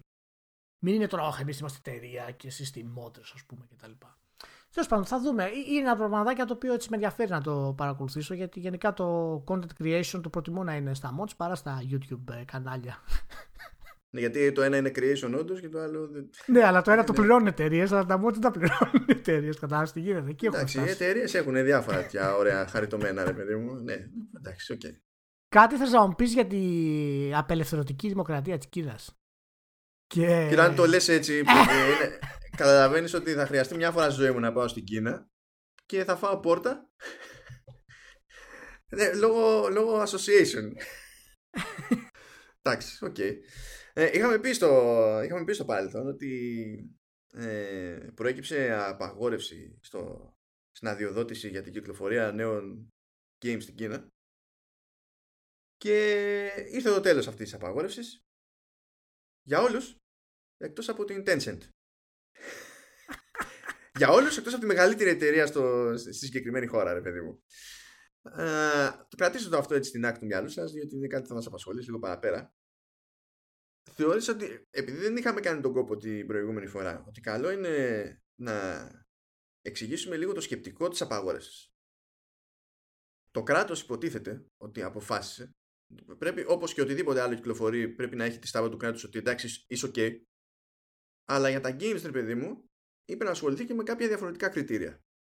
Το ένα κριτήριο είναι το κατά πόσο η ενασχόληση με ένα παιχνίδι φαντάζεται τώρα ο ο ελεγκτής ναι. του κινέζικου κράτους ε, ο, μπορεί να οθήσει τους παίκτες σε βία. Γελάμε κατευθείαν με αυτό. Γιατί δεν υπάρχει ερευνητικό έργο που να σου δίνει το περιθώριο να υποστηρίξεις ότι θα παίρνεις τα σοβαρά αποφάσεις για κάτι τέτοιο. Κόντρα σε οποιοδήποτε. Δεν υπάρχει. Δεν υπάρχει. Αποφασίζω και. Έχει και πιο αστείο όμως. Έχει πιο αστείο. Θα αξιολογείται κάθε παιχνίδι για τις πιθανότητες να οθεί ε, στη δημιουργία ή επιδείνωση μοιοπίας. Ε, βασικά ένα λεπτό πριν που σου είπα να μου πεις για την Κίνα, τώρα ναι. το έχω μετανιώσει αυτή τη στιγμή. Ε, γιατί δεν είχα καταφέρει να τσεκάρω το, το θέμα αυτό full. Είχα δει μόνο το, αυτό το topic για την Tencent, την εταιρεία αυτή τη μικρή. Ε, και εσύ συνέχισες και από ό,τι βλέπω τώρα έχει και παρακάτω τα οποία αναφέρεις αυτή τη στιγμή χωρίς να γνωρίζω εγώ, ρε παιδί μου. Ε, Υπάρχουν και τα κλισέ, ξέρεις, τα χρηστά ήθη και διάφορα τέτοια που εννοείται ότι είναι αντεγιά φάση διότι το βαφτίζεις ό,τι να είναι όπως τη βαρέσεις κάθε φορά. Καταλαβαίνεις. Εντάξει, OK. Okay. Και λες τώρα, όταν είχε ξεκινήσει αυτή η μανούρα, αν θυμάσαι οι δυτικοί publishers, οι μεγάλοι, δηλαδή Blizzard, ξέρω εγώ, που έφαγε κρά και για το Diablo Immortal για τη σχεδιαστική γραμμή που ακολούθησε ακριβώς επειδή φρόντιζε να είναι εντάξει για την Κίνα. Ναι, ναι. Και η Ubisoft και κάτι τέτοια λέει ότι εμείς δεν ανησυχούμε, δεν έχουμε πρόβλημα. Το οποίο τι μπορεί να σημαίνει αυτό, ότι τα έχουμε, τα έχουμε λάβει ήδη υπόψη, όσα ήταν να λάβουμε υπόψη. Ε, βέβαια. Και, και είμαστε έτοιμοι. Ναι. Και στην πλειοψηφία των περιπτώσεων, αυτό σημαίνει ότι έχουμε καταλήξει σε ένα αποτέλεσμα για όλους. Διότι όπως είδαμε και με την Ubisoft και τη μανούρα με το Rainbow Six, προσπάθησε εκεί να το κάνει στα δύο. Αλλά δεν της βγήκε. Και της έσκασε τη μάπα. Ναι, ναι. Με δεδομένο ότι η Κίνα είναι πλέον η, μεγαλύτερη αγορά στον κόσμο ποικιλοτρόπο και κανένας δεν την έχει γραμμένη όπως μπορεί να την είχε παλιά ακόμη και αν δεν είναι ακριβώς το παιδί μου πούμε, αγαπημένη αγορά των ναι, κονσολών. Ναι, δηλαδή, ούτε διατίθενται όλες οι κονσόλες εκεί πέρα κτλ. Αλλά για gaming γενικότερα, για mobile, PC κτλ. Παίζει πολύ φράγκο. Ε, Έχεις λοιπόν τις δυτικέ εταιρείες πλέον και τις όποιες εταιρείες να μπαίνουν στη διαδικασία να προσαρμοστούν σε κάποιες γραμμές που ενδεικτικά αναφέροντάς τις, βλέπεις ότι εκνευρίζεσαι και μόνο που τις ακούς. Ναι, είναι εκνευριστικές. Είναι εκνευριστικές. Και λες, ότι μπαίνουμε σε μια φάση που από εκεί που είχαμε την αμερικανικού τύπου βλακεία πάνω από το κεφάλι μας από εκεί που δεν είχαμε ποτέ την ευρωπαϊκού τύπου βλακεία πάνω από το κεφάλι μας διότι η ευρωπαϊκή αγορά έχει καταφέρει να μην είναι ποτέ απόλυτα, απόλυτη προτεραιότητα για κανέναν δεν ξέρω πώς το έχει καταφέρει αυτό.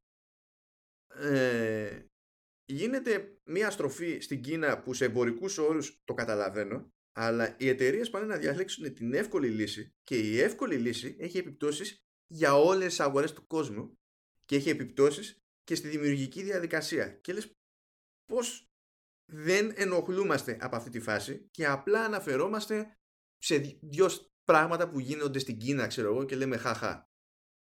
Κοίτα να δεις, αυτό τώρα είναι πολλα, έχει πολλαπλά επίπεδα. Το πρώτο επίπεδο είναι ότι όταν έχεις μια αγορά σαν της Κίνας, μέχρι να καταφέρεις να την τυθασεύσεις με κάποιο τρόπο, θα υποστείς ε, τους νόμους και τις, ε, ξέρεις, τα, τα τρελά της, ας πούμε. Οι εταιρείες αυτές τώρα, οι δυτικές που προσπαθούν να, ξέρεις, να ικανοποιήσουν όλες αυτές τις χαζομάρες της Κίνας, είναι κάτι το οποίο δεν θα το αποφύγουμε. Θα κάνει τον κύκλο του, αναγκαστικά. Το κοινό θα φρικάρει, θα γίνει χαμός, θα φωνάξουμε κτλ. Το πρόβλημα που βλέπω εγώ είναι το εξής. Και, και είναι πάνω σε αυτό που λες ότι ποιο είναι και το σημείο που να μας ενοχλήσει ή να μην μας ενοχλήσει. Γιατί όταν ε, οι μεγάλες ιδιωτικές εταιρείες θα αρχίσουν να δίνουν ε, budget για να βγαίνουν παιχνίδια ειδικά σχεδιασμένα για την αγορά της Κίνας. Γιατί σου λέει ότι στην Κίνα, άμα πουλήσω εγώ, ξέρω εγώ, 10 εκατομμύρια από αυτό το πράγμα το οποίο είναι αστείο, αστείος αριθμός, είμαι υπερπλούσιος, έχω κάνει ε, φοβερή δουλειά, θα κόψει το, τα budget από εταιρείες που είναι εδώ, στη Δύση που είναι ελεύθερες να κάνουν ε, το περιεχόμενο όπως θέλουν. Δεν υπάρχει καμία ας πούμε, αντίσταση από τις ε, κυβερνήσεις κτλ. Και, και αυτό είναι ένα μικρό πρόβλημα που εταιρείες μεγάλες όπως η Blizzard το είδαμε κάπως να ξεκινάει με τον Diablo Immortal, έτσι. Γιατί ε, είναι φανερό ότι κάποιο budget βέβαια υπάρχει για τον Diablo 4, αλλά είναι επικεντρωμένη τώρα για την αγορά αυτή και η αγορά αυτή έχει τη βασική ιδιαιτερότητα ότι ζει και πεθαίνει στο free to play. Δηλαδή ο κόσμος δεν δίνει φράγκο για να πάρει το, το παιχνίδι, ξέρω εγώ, ως κανονική κυκλοφορία. Μπορεί όμως, έχει, πώς να σου πω, το υποσύνολο των ανθρώπων είναι μια πολύ μικρή μειοψηφία στην πραγματικότητα που δίνει τρελά λεφτά σε free to play. Όταν έχεις πληθυσμό σαν της Κίνας, αντιστοιχεί σε, σε, σε πολύ κόσμο και τεράστια ποσά. Οπότε πάνε για αυτά.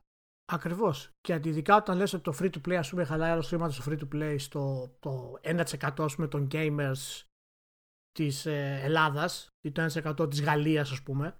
Έτσι. Το 1% αυτό στον αντίστοιχο πληθυσμό της Κίνας είναι δεκαπλάσιο, είναι πολύ μεγαλύτερο. Οπότε εκεί γίνεται χαμός γιατί αυτό κάνει η Κίνα σε αυτό το πράγμα. Καλά, ούτως ή άλλως το όλο concept είναι φτιαγμένο στην εμπορευματοποίηση του εθισμού.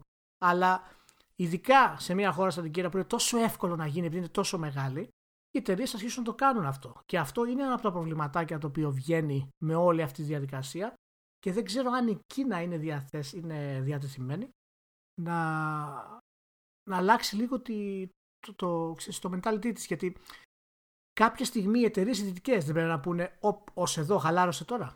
Περίμενε. Ναι, μεν. Συνειδητοποιήσω ότι μιλάς για τη χώρα έτσι, που πέρασε ε, νόμο, νομίζω πέρυσι ή πρόπερσι, ώστε ο ναι, τρέχον ναι, πρόεδρος ναι. να είναι ισόβιος. Ναι, ναι, ναι.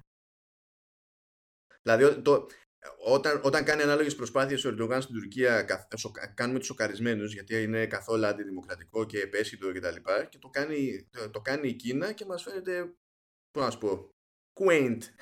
Ναι, ναι, όχι, έγινε αυτά... και αυτό, ξέρω εγώ. Αυτά είναι λίγο τα περίεργα και υπάρχουν και άλλα. Η Κίνα ψήφισε, ας πούμε, ένα νόμο το οποίο θα εφαρμοστεί από το 2021, ένα πιλωτικό πρόγραμμα, ε, το οποίο οι πολίτες θα παίρνουν κάποιο ψηφιακό νόμισμα ανάλογα με την ποιότητά τους. Και ισχύει αυτό και υπάρχει και ένα επεισόδιο, μάλλον με το. Μάλλον λέω, υπάρχει ένα επεισόδιο στο, στο Black Mirror, το οποίο αυτό το κάνει έκο ότι θα γίνει. Και όταν, αυτό, είναι, αυτό είναι από τη δεύτερη σεζόν, νομίζω, ή από την πρώτη; νομίζω είναι δεύτερη. Νομίζω είναι δεύτερη. Και όταν κάνει το, όταν διάβασα αυτό το πράγμα την Κίνα, λέω ρε παιδιά, δεν παίζει αυτό το πράγμα. Και όμως παίζει, έχει ψηφιστεί να αρχίσει πιλωτικά και ο πολίτης ο οποίος έχει καλή διαγωγή θα έχει παραδείγματος χάρη καλύτερες υπηρεσίες στην υγεία. Από τον άλλον που δεν θα έχει καλή διαγωγή. Καταλαβαίνεις τώρα πόσο φλου έννοια είναι η καλή διαγωγή. Ακριβώς. Γιατί το πρόβλημα είναι αυτό. Το πρόβλημα δεν είναι ότι το κράτος ελπίζει να έχεις καλή διαγωγή. Όλοι ελπίζουν ο άλλος να έχει καλή διαγωγή. Ναι, και η απόλυτη τρέλα παραδείγματος χάρη θα είναι, ξέρω εγώ, αν μια εταιρεία κυκλοφορεί ένα παιχνίδι παραδείγματος χάρη στην Κίνα με αυτόν τον τρόπο και το συνδέσει με κάποιο τρόπο με τις καλές διαγωγές του πολίτη. Και πει, ξέρω εγώ, παραδείγματος χάρη, ναι, το παιχνίδι αυτό θα σας δώσει πέντε ψηφιακά currencies για να, έχετε, να είστε δεύτερη στη σειρά άμα πάτε στο γιατρό και όχι τρίτη. Παραδείγματος χάρη. Και αυτός όσο ηλίθιος και να ακούγεται, όσο τρελό και να ακούγεται, δεν είναι παράλογο σε μια χώρα σαν την Κίνα. Όχι, γενικά σαν, ως άνθρωποι έχουμε αρκετή βλακία μέσα μας ώστε να βρεθεί ναι. τρόπος να το εκφράσουμε αναλόγως. Και ήδη γίνονται απίστευτα πράγματα στην Κίνα και ήδη η χώρα αυτή ορίζει πάρα πολλά πράγματα. Οπότε θέλει λίγο προσοχή και από τη βιομηχανία να μπορέσουμε να κάνουμε ένα, ένα stop, οι μεγάλες δυνάμεις, να μην ξεπεράσουμε το όριο δηλαδή. Και... Ναι, γιατί έχουμε φοβερές ομοσπονδίες στο gaming. Με πρώτη και καλύτερη ναι, την ESA. Ναι, εντάξει, έχουμε καλές ομοσπονδίες. Το μόνο που μα σώζει είναι τα forums και τα petitions μου φαίνεται στο τέλος. ναι, change.org και μπινελίκα στο Twitter. ναι. Κάνε ένα post στο Facebook. και πόσα like. Με χίλια like θα αλλάξουμε τον κόσμο. Αλλά τέλος πάντων, αυτό, αυτό που έχει ο καθένας ε, κάνει. Αυτό το θέμα θα το ξαναεπισκεφτούμε πάντως γιατί είναι αρκετά σκοτεινό. Και εμείς είμαστε μόνο για χαροπά πράγματα. Είμαστε της μαυρίλας, εντάξει. Της μα... της, πολύχρωμης μαυρίλας είμαστε. Της πολύ... ναι, πολύχρωμης μαυρίλας, ε, το οποίο είναι το σωστό. Και λέω να είναι και το τίτλος του podcast αυτό. Πολύχρωμη μαυρίλα. Ταιριάζει Άνετα. πάρα πολύ καλά. Άνετα. Να σου πω, τι περιμένεις για το 19, έτσι για να κλείσουμε λίγο. Έχεις κάτι ιδιαίτερο που σε έχει φτιάξει; Κάτσε, κάτσε. Αφού Έχουμε... ξεχάσαμε την Tencent. Α, περίπου, Είπαμε ναι. να την κρατήσουμε στην άκρη του μυαλού μας. Δεν θα μας πάρει πολύ. Απλά θέλω να συνειδητοποιήσουμε ναι, ναι, ναι. λίγο τι εστί Tencent. Ναι, ναι, ναι, ναι, ναι, να το κάνουμε τώρα μιας και μιλήσαμε για το τέτοιο. Ξεκίνα και θα σε, θα σε σιγοντάρω. Η Tencent έχει αυτό το ασήμαντο, παιχνίδι, το ασήμαντο από άποψη ε, τζίρου παιχνίδι που λέγεται Arena of Valor.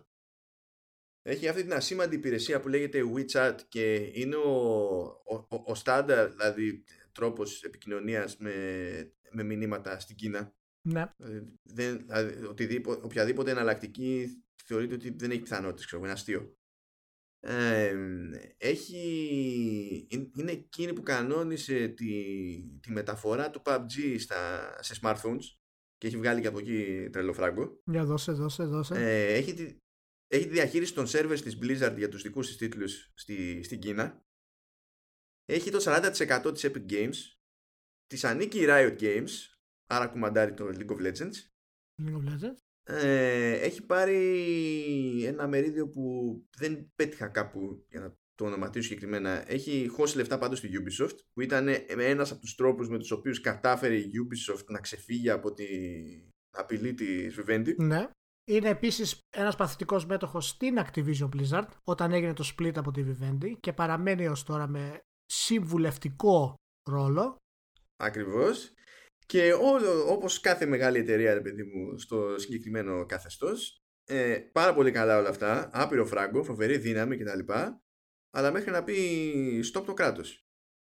Και τώρα το ότι έμεινε στην απέξω σε σχέση με όλους τους υπολείπους μετά την άρση της συγκεκριμένης απαγόρευσης, χωρίς να δίνονται διευκρινήσεις και με την τέννηση να βγάζει δηλώσεις οι οποίες ήταν αδικαιολόγητα ενθουσιώδεις τέλος πάντων προς το κράτος.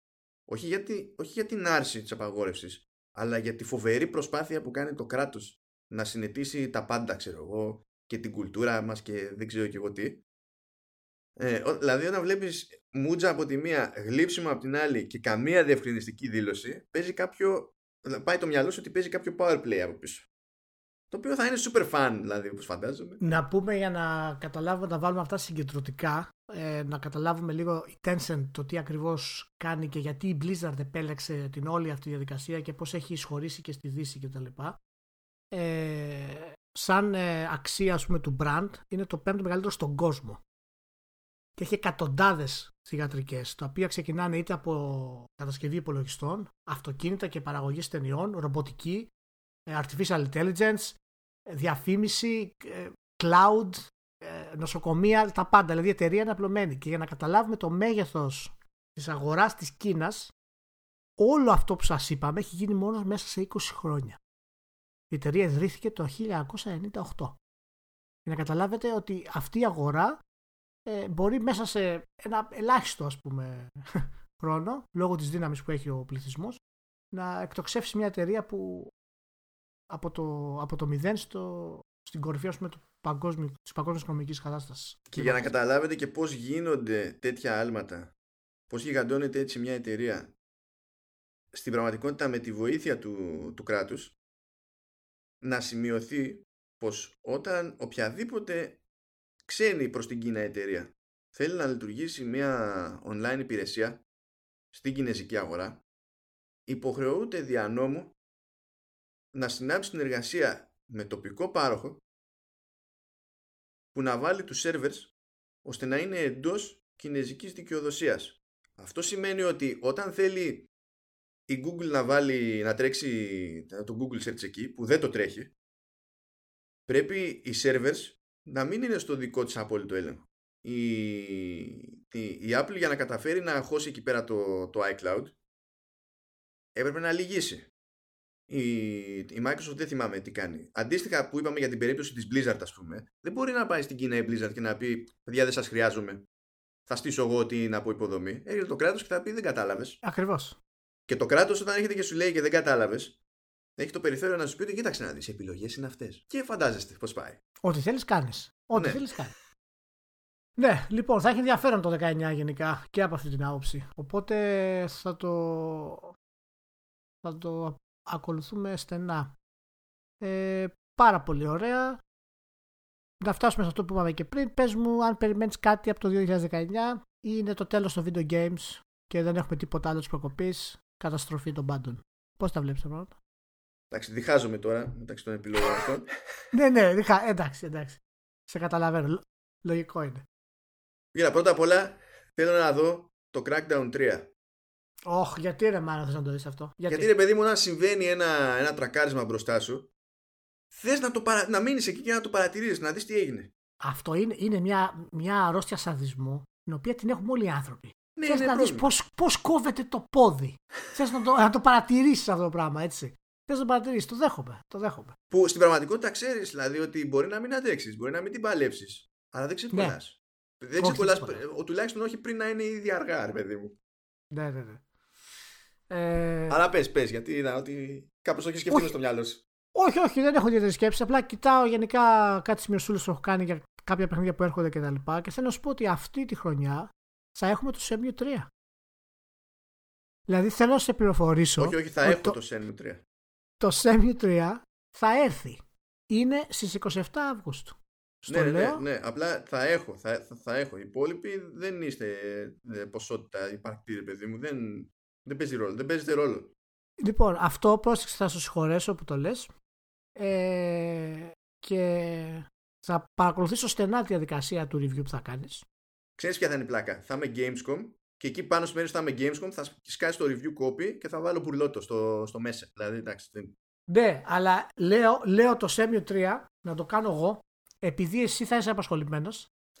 και, και, και επειδή ρε παιδί μου τώρα εντάξει δεν είναι για καμιά μεγάλη παραγωγή έτσι δηλαδή δεν βλέπω το λόγο να ασχοληθείς με αυτό το πράγμα οπότε και καλά είναι beneath me όχι beneath ρε παιδί μου αλλά τέλος πάντων εντάξει άμα είσαι και εκτός τώρα της. Ε, εντάξει τώρα πού να μπλέκεις μωρέ μάλλον οπότε λέω να το κάνω εγώ που κάπως μ' αρέσει Γενικά να είμαι και πιο αντικειμενικός. Γιατί όλα αφορούν την κριτική. Δεν ξέρω αν το έχεις καταλάβει. Πρέπει να είσαι αντικειμενικός στην κριτική, μάλλον.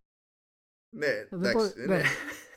ναι. Ναι, λοιπόν. άσε, δεν θα το σχολιάσω. Το, ως, ως, κόμπο, ξέρεις, ως, ως κόμπο για το συγκεκριμένο ναι. παιχνίδι, συγκεκριμένη ατάκα. Το, δεν, δεν, απλά δεν. Και ναι, έχουμε το Semi 3, έχουμε το Sekiro Shadows Twice 22 Μαρτίου. Το οποίο να πούμε ότι έχω μια συγκρατημένη ισοδοξία. Ε, θέλω να δω ακριβώς πώς θα βγουν τα πραγματάκια μετά το, το Bloodborne και τα λοιπά και, τα, και το Dark Κοίτα, Souls. Η, η, αλήθεια είναι ότι δεν έχω αφιερώσει σοβαρό χρόνο σε αυτή τη ζωή σε Souls γενικά. Mm-hmm. Ε, αλλά επειδή τουλάχιστον πρόλαβα και έκανα ένα hands-on στο Sekiro ναι. η εντύπωση που μου άφησε ήταν θετική και περισσότερο σε σχέση με τα Souls είναι έχει περισσότερη κινητικότητα το παιχνίδι. Το οποίο είναι λογικό από τη στιγμή που παίζει πάρα πολύ grappling hook, ξέρω εγώ κτλ. Οπότε ναι, ναι, ναι. Το, ε, έχει, το, το verticality, ρε παιδί μου, σε κάθε αναμέτρηση είναι τελείως άλλο. Και πιστεύω ότι αυτό από μόνο του, ακόμα και αν το παίξει, ξέρεις, το, το πάει όλο εκ του ασφαλού στο υπόλοιπο, γιατί μην ξεχνάμε, είναι και Activision από πίσω, οπότε δεν ξέρεις. Ε, αυτό έστω θα δώσει άλλη αίσθηση στο σύνολο. Εγώ πιστεύω ότι το Sekiro θα είναι ένα νέο, νέο κομμάτι στην, ε, στη From Software. Δηλαδή θα, θα τους δημιουργήσει μια, ένα νέο διάδρομο για, για video games το Sekiro. Θα είναι πολύ σημαντικό σαν κυκλοφορία γιατί το στοχεύει η εταιρεία είναι κάτι σαν ανάμεσα στους Souls και στο Bloodborne σε θέματα μηχανισμών και ταχύτητας ε, και συν το verticality που λες τους δημιουργεί ένα άλλο επίπεδο για ε, μάχες και τη χρήση του stealth και τα λοιπά. Θέλω να πιστεύω ότι το, το Sekiro θα είναι και νέο κομμάτι για τις επόμενες γενιές το Dark Souls και του Bloodborne ας πούμε. Είναι πάνω κάτω, ίσως δεν ξέρω αν είναι ο πιο σημαντικός τίτλος, αλλά σίγουρα είναι μέσα στους πιο σημαντικούς τίτλους ε, που έρχονται, γιατί έχουμε και διάφορους άλλους. Έχουμε το Sea of Solitude, το οποίο δεν έχει ακριβώς ημερομηνία, αλλά θα βγει το 19. Έχουμε φυσικά το remake του Resident Evil 2. Εκεί, εκεί κι αν είμαι περίεργος. Εκεί, κι αν... εκεί θα δούμε τι θα γίνει και αυτό. Αυτό τώρα βγαίνει ουσιαστικά 25 του Γενάρη. Ναι, έχουμε Devil May Cry. Άλλη έχουμε μια περίπτωση που λες εκεί κι αν είμαι περίεργος το 5 να δούμε και αυτό τι θα γίνει. Μ' αρέσει, φαίνεται ότι είναι γρήγορο, είναι δυναμικό, έχει αυτό το στυλ, μ' αρέσει. Ελπίζω να το κρατήσουν δηλαδή. Ναι, αλλά κάνει, μπορώ να σου πω, μπορεί να είναι super το σύστημα μάχης, να είναι ότι καλύτερο υπήρξε ποτέ και να κάνει μία επιλογή Capcom για εμπορικούς λόγους. Ε, να, ναι, και να γίνει να... κόλαση μετά. Να ναι. το ξεφτεί το στρατό στο ας πούμε. Εντάξει, έχουμε το Gears στο 5 το οποίο δεν έχει συγκεκριμένη ημερομηνία, αλλά λογικά θα βγει το 15. Ε, το Division το 2 το οποίο είναι. το όχι, θα βγει, θα βγει. Δηλαδή είναι, είναι στάνταρ ότι. Ναι, είναι στάνταρ, απλά δεν έχει επίσημη ημερομηνία ακόμα. Η, ότι η Microsoft στην ουσία για φέτος έχει Crackdown, έχει το δεύτερο το Ori, το, το Gears ε, ναι. και προφανώς το καινούριο Forza Motorsport. Που δεν χρειάζεται καν να το ανακοινώσει για να ναι. το θεωρήσουμε αυτονόητο. 26 Απριλίου θα βγει το Days Gone. Ε, πήρε ακόμα μια μικρή καθυστερησούλα. Ε, λοιπόν, εγώ έχω αρκετά έτσι. Το πιστεύω τον τίτλο αρκετά, να σου πω την αλήθεια. Και είναι σπάνιο αυτό όταν έχει περάσει από, τέτοιο, ε, από τέτοια προβλήματα. Ε, τι λες εσύ για το, Day, για το Days Gone?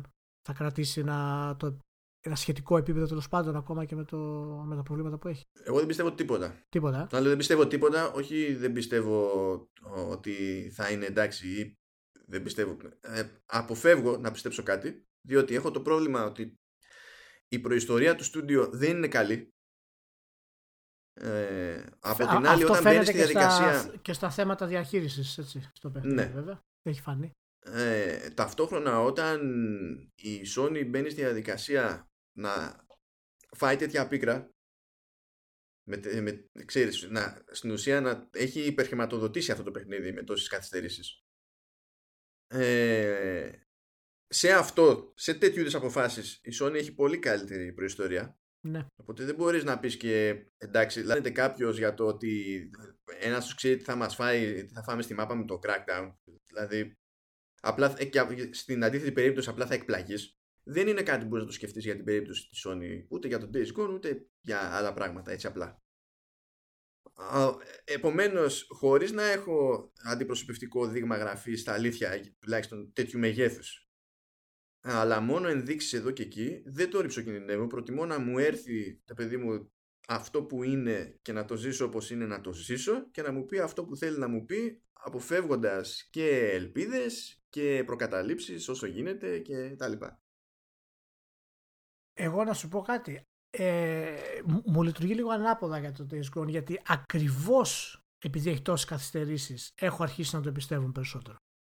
Εντάξει, με αυτό το σκεπτικό θα έπρεπε να έχεις αρχίσει να πιστεύει περισσότερο το Duke Nukem Forever, Ε, ναι, και το Half-Life το 3. Εννοείται. Αυτά, αυτά, αυτά είναι τα καλύτερα παιχνίδια των εποχών τα βγουν. Το Half-Life 3 για να καθυστερήσει πρέπει να υφίσταται. Υφίσταται, μάλλον. Είναι ανάπτυξη σε σκοτεινές πηγέ κάτω στη Valve. δεν δεν έχεις διαβάσει το Red Dead, τι λένε. Λοιπόν. ε, οπότε ε, πιστεύω, έχω αυτή την αίσθηση ότι τους δώσανε χρόνο, είδανε τα λάθη, ξαναγράψανε πράγματα, ξανακάνανε σχεδιασμό. Και αν παρατηρήσεις τα πρόσφατα τρέιλερ που έχουν και τα cutscenes που έχουν κάνει, είναι πολύ πιο προσεγμένα. Παραδείγματος χάρη από οτιδήποτε έχει κάνει Bioware στο Andromeda. Που η Bioware είναι κατεξοχήν εταιρεία cutscene και σκηνοθετών κτλ. Ποιο, ποιο Andromeda λες Ήθελες να πεις για το Anthem; Ή για το Andromeda, στα αλήθεια. Όχι, όχι, για το Andromeda ήθελα να πω. Απλά το έφερα ως παράδειγμα γιατί είναι ο τελευταίος μεγάλος τίτλο της Bioware, η οποία είναι RPG εταιρεία με story κτλ. Και, και δεν έχουμε το Days Gone, το οποίο είναι μηχανόβι, ας πούμε, στο, με zombie. Και τα cutscenes είναι καταπληκτικά και οι ερμηνείες τους. Οπότε θέλω να σου πω ότι υπάρχει λεπτομέρεια στο παιχνίδι, ενώ είναι ένα action παιχνίδι στην ουσία. Ε, sandbox, ας πούμε, πάνω κάτω. Και έχω, έχω λίγη πίστη σε αυτό. Αυτά τα προσέχεις η Sony. Δηλαδή αυτό το πράγμα το ότι ήταν ξέρω, καλά σκηνοθετημένα και ωραία τα production values τα λοιπά, μπορούσες να το πεις και για το The Order. Αλλά ερχόταν η ώρα να παίξεις το The Order και έβλεπες ότι είχε πρόβλημα. Δεν είναι ότι αυτά δεν λειτουργούσαν αυτά που είχαν δεν λειτουργούσαν μηχανισμοί, αλλά ότι ήταν λάθος, ρε παιδί μου, το ζύγι. Εντάξει. Ε, εκεί φαινόταν που έχουν δώσει και πολύ το, το, το χρήμα, ας πούμε. Ε, έχουμε το Animal Crossing γενικά που, που, που, βγαίνει για το Switch το 19. Δεν έχουμε ημερομηνία συγκεκριμένη. Λογικά θα βγει. Άρα, άρα στέκει το, το σενάριο ότι τελειώνουν τα video games, η ζωή κτλ. Ναι, εγώ νομίζω ότι είναι το τέλος. Η απόλυτη μαύρη έρχεται η καταστροφή των υπήρων. Και για 22 Φλεβάρι βγαίνει το Anthem που θα αλλάξει τα δεδομένα του online storytelling ε, sandbox gaming slash coordination ε, και θα φέρει νέα εποχή. Πώς φαίνεται αυτό, θα φέρει νέα εποχή το Anthem; Όποτε ή... ακούω Anthem, η σκέψη μου πηγαίνει κατευθείαν σε κάτι πιο χρήσιμο που είναι, θα είναι το μέτρο έξω του, ας πούμε. Που ακόμη και λάθος να είναι επειδή πάνε να το κάνουν πιο ανοιχτό. Ναι, ναι, ναι, να το, να το κάνουν πολύ Έχω βαρεθεί λίγο αυτές τις μεταβάσεις. Έχω βαρεθεί αυτές τις μεταβάσεις. Το έπαιξα λίγο, ρε παιδί μου, αλλά όταν έχεις τόσο μεγάλο χάρτη και έχεις πολύ μικρό χρονικό διάστημα για, για hands-on, πραγματικά δεν βγάζεις άκρη. Δηλαδή, στα σοβαρά, δηλαδή, δεν έχει νόημα να πεις γνώμη. δεν, θεωρώ ότι ξέρεις, αν είναι να έχω για κάτι ελπίδα, είναι εκεί πέρα. Βλέπω το μεταξύ κάτι δηλώσεις τώρα. Καλά, είναι τα χάπατα και στο Twitter και αρχίζουν και ρωτάνε τους developers στην Bioware «Ε, πόση ώρα θα κρατάει το, το story. Λες αυτό σε μάραν. Δηλαδή, βλέπεις αυτά που βλέπεις και αυτό σε μάραν. Γιατί, για, γιατί είναι Bioware. Δεν έχουν καταλάβει ακόμα ότι η Bauer δεν μπορεί να γράψει story για να σώσει το, τη μάνα της. Οπότε το επιμένουν στο story ακόμα. Και να απαντάει μετά ο άλλος ότι εντάξει, εξαρτάται, είναι δύσκολο να το οριοθετήσουμε από παίκτη ναι, σε ναι, παίκτη ναι, τα διαφέρει. Πόσο μεγάλος είναι ο χάρτης, ε, να πιάσουμε και τα κτίρια. Έχουν ρόφους; Είναι τα εντός πόλης ή τα εκτός; Ε, έχουμε για το Switch επίσης το Fire Emblem το Three Houses το οποίο βγαίνει άνοιξη του 19 ε, αναμένω, να είναι, αναμένω να είναι αρκετά καλό Ποιοι, ποιοι είναι ενθουσιασμένοι γι' αυτό; Εγώ, ένας, πόσοι άλλοι; Ναι, ε, ε, βγαίνει, βγαίνει. Άσε, δώσε στο Switch πραγματάκια. Είμαστε εντάξει. Δώσε στο Switch. Και εγώ δύο. Δύο καλοί είμαστε. Εντάξει, OK. Okay. Είναι και το, και το Daemon X Machina που υποτίθεται ότι θα βγει το 19. Α, α μπράβο, έχουμε και αυτό. Ρε, εσύ έχει και το τέτοιο, το Far Cry New Dawn. Τώρα έρχεται αυτό. Ναι και. 15 Φλεβάρι. Ό,τι πρέπει να έχει και δύο δίδυμες μέσα. Που είναι έτσι τρελές και σκοτώνουν από ό,τι βλέπω. Ε, οπότε καλά θα πάει. Ρε, εντάξει, αφού θα βγει το Far Cry το New Dawn, δεν υπάρχει πρόβλημα για το 19. Καλά, θα δεις στο επόμενο επεισόδιο, θα θα σου κάνω. Έχω κρατήσει ένα link ειδικό για την, την, την περίσταση με το Far Cry. Όχι, θα, όχι, το διαβάσεις, θα το διαβάσεις και δεν θα ξαναγυρίσουμε ποτέ ναι, ναι. Ωραία, ωραία. Ε, το The Valley of Gods, το οποίο είναι το επόμενο παιχνίδι από την, ε, το Campos Santo που έβγαλε το Firewatch. Εντάξει, εντάξει. Τόσες. Τι, τι. Γιατί έτσι και έλεγες από τη Valve, επειδή αγόρασε η Valve την Campos Santo, θα σε χτύπαγα. Ακόμη και από εδώ θα έβρισκα τρόπο. Σε παρακαλώ, σε παρακαλώ. Ε, οπότε εντάξει, έχουμε και κάποιους άλλους βέβαια μικρότερους ε, μικρότερη εμβέλειας τίτλους. Θα τους δούμε το μέτρο έξω το, το Mac Warrior 5, αυτό βέβαια έχει το φθινόπωρο εντάξει. 23 έχουμε το Mortal Kombat φυσικά ε, του Απριλίου. Και αυτό το θα θερήσει, αυτό θα, αυτό θα, πάει, θα πουλήσει τον αυτόματο. Ε, λογικά θα πουλήσει αυτό. Εντάξει, αυτό βγαίνει και, και παντού. Έτσι. Βγαίνει Switch, βγαίνει PlayStation, Windows, Xbox, γίνεται χαμός. Δεν είναι Οπότε... να βγει κάποιο άλλο μεγάλο fighting συγκεκριμένο μέσα στη χρονιά, τουλάχιστον αυτού του βεληνικούς, δεν παιδί μου. Έχει χτίσει καλή φήμη τα, τα τελευταία χρόνια και στο αγωνιστικό κομμάτι. Δεν ναι. πρόκειται δηλαδή. Αυτό θα πάει. Θα, θα έχει ένα ωραίο ταξιδάκι εμπορικά, ρε παιδί μου. Δεν νομίζω να ανησυχεί κανένας. Ναι, ναι, ναι. Έχουμε το καινούργιο Total War, ας πούμε, το οποίο θα έρθει ε, το οποίο λαμβάνει χώρα στην Κίνα. Ε... Όχι, ναι. Θύμα... Πω, πω. Εντάξει, είχα κάνει ένα hands-on σε αυτό. Ήταν, δείτε ένα σύντομο βιντεάκι 30 δευτερόλεπτα που σας λέει για τρία πράγματα που αλλάξανε στο καινούριο Total War, το Three Kingdoms, και ναι, μετά ναι, ξεκινήστε ναι. μάχη και θα τα δείτε μόνοι σας. Α, σε ναι, Total ναι, War. Ναι, είναι, το καλύ... είναι, είναι, το κλασικό. και μετά περιμένετε 9 GB patch ναι. όταν βγει το παιχνίδι για να μπορέσει να το παίξετε στην τέλη. Το κλασικό.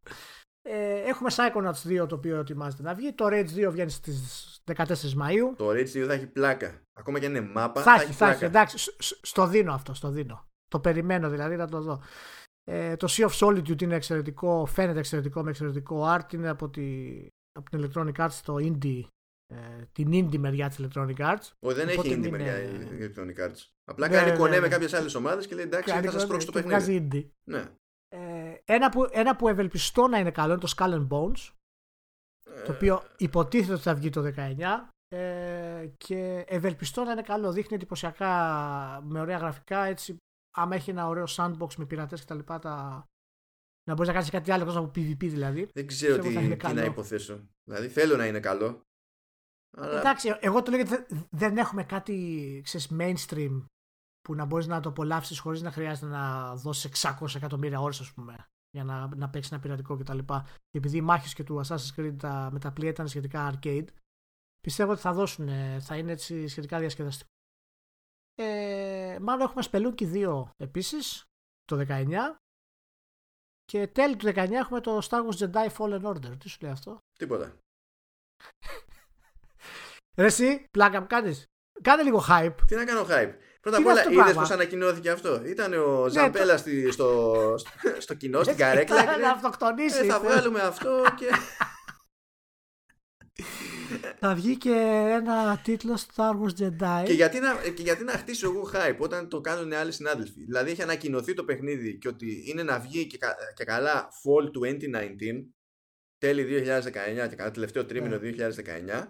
Ε, και περνάνε μερικοί μήνες και βλέπω μετά ως ειδήσεις σε διάφορα sites ότι η EA επιβεβαιώνει ότι το Jedi Fallen Order θα βγει τέλη του 2019. Και λες τι κάνουμε εμείς εδώ πέρα, συγγνώμη. Τι λέμε, δηλαδή στον ίδιο πλανήτη ζούμε. Τι hype. Λοιπόν, αυτό το, το νέο αυτό Star Wars θα είναι 9 στα 10. Εγώ κλαίω από τώρα και καλό παιχνίδι να είναι και, και το καλύτερο Star Wars να είναι εγώ κλαίω για την, ε, για την ομάδα του, του Ζαμπέλ διότι δεν τους αξίζει όλο αυτό που έχουν πάθει. Γενικά. Ναι. Ε, σιγά σιγά θα την κάνουν. Γενικά. Θα, θα τους διαλύσουν και αυτούς. Οπότε πάνω κάτω είμαστε αυτά. Και υπάρχει και το. Είχα σημειώσει. Α, υπάρχει και το Void Bastards που είχε ανακοινωθεί στο Cell Shaded ε, Shooter. Το οποίο φαίνεται αρκετά ενδιαφέρον. Είχε ανακοινωθεί στην παρουσίαση Microsoft τελευταία που έκανε. Ναι.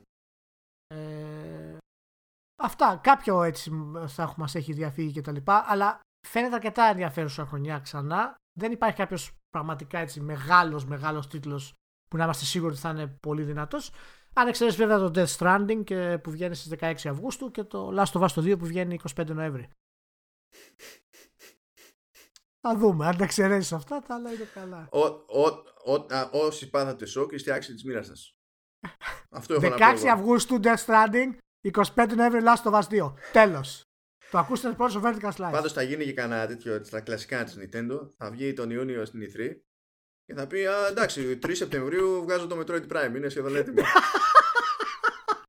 Σιωπή μέχρι τότε, θα ανέβει πάνω και καλημέρα Έχουμε ένα νέο παιχνίδι σε μια διάσημη σειρά Metroid Prime 4. Βγαίνει αύριο το πρωί. Πραγματικά δεν ξέρεις τι να υποθέσεις. Γιατί θα κάνουν ώρε-ώρε κάτι τέτοια. Θα κάνουν. Ναι, ναι. Ανακοινώνουν παιχνίδι και βγαίνει ένα μήνα μετά. Δηλαδή το, το Kingdom Battle που ήταν η συνεργασία με την Ubisoft το ανακοινώσανε 1,5 μήνα πριν βγει. Ε, γιατί, γιατί έτσι; Ποιος ξέρει, δηλαδή αυτό τους έχω ικανούς, ρε παιδί μου, πέρα από τη χαζομάρα της υπόθεσης. Ωραία. Λοιπόν, δεν είχαμε έτσι πολλά δυνατά ενδιαφέροντα θέματα. Η βιομηχανία κοιμήθηκε τώρα, έφαγε πάρα πολύ και κοιμήθηκε. Αλλά πιστεύω ότι δώσαμε μια αίσθηση πώς πάνε τα πράγματα και τι έγινε. Θα γίνει χαμός από εδώ και πέρα, ετοιμαστείτε. Δηλαδή, συγγνώμη, πιάσαμε το κομμάτι ολόκληρο της Κίνας και το γυρίσαμε τελείως σε φάση δυστοπία, ξέρω εγώ. Και λες ότι δεν είχαμε τίποτα ιδιαίτερο. Εντάξει. Θα, θα σου πω από ποια άποψη το λέω. Αυτό με την Κίνα ήταν εντυπωσιακό, αλλά δεν ξέρεις ποτέ ο άλλος, μάλλον που στέκεται πολιτικά, αν θα του αρέσει αυτό. Μπορεί κάποιος να σπάσει την Κίνα. Είναι εύκολο. Πρέπει να είμαστε politically correct. Και φυσικά ένας τρόπος υπάρχει να συμπαθείς κάποιον ή κάποια χώρα κτλ. Πρέπει να εκρίνεις οτιδήποτε. Αλλιώς ναι, δεν όλα. Αλλιώς δεν γίνεται. Μπράβο στην Κίνα. Λοιπόν, θα κλείσω λέγοντας μπράβο στην Κίνα. λοιπόν, ευχαριστούμε που μας ακούσατε. Να είστε όλοι καλά. Θα τα πούμε συντόμως από την άλλη εβδομάδα με πιο ζουμερά πράγματα. Ναι, ναι, θα αρχίσει να κυλάει η επικαιρότητα αλλιώς και δεν θα προλαβαίνουμε πάλι. Ναι. Και καλή δίαιτα. Τι καλή δίαιτα. Καλή δίαιτα. Εγώ χρειάζομαι λίγο δίαιτα γιατί το, το περσόμα μου έχει λίγο. Χρειάζομαι. Α, εντάξει, εγώ, εγώ και εγώ λόγω του review, οπότε εντάξει. Α, εντάξει.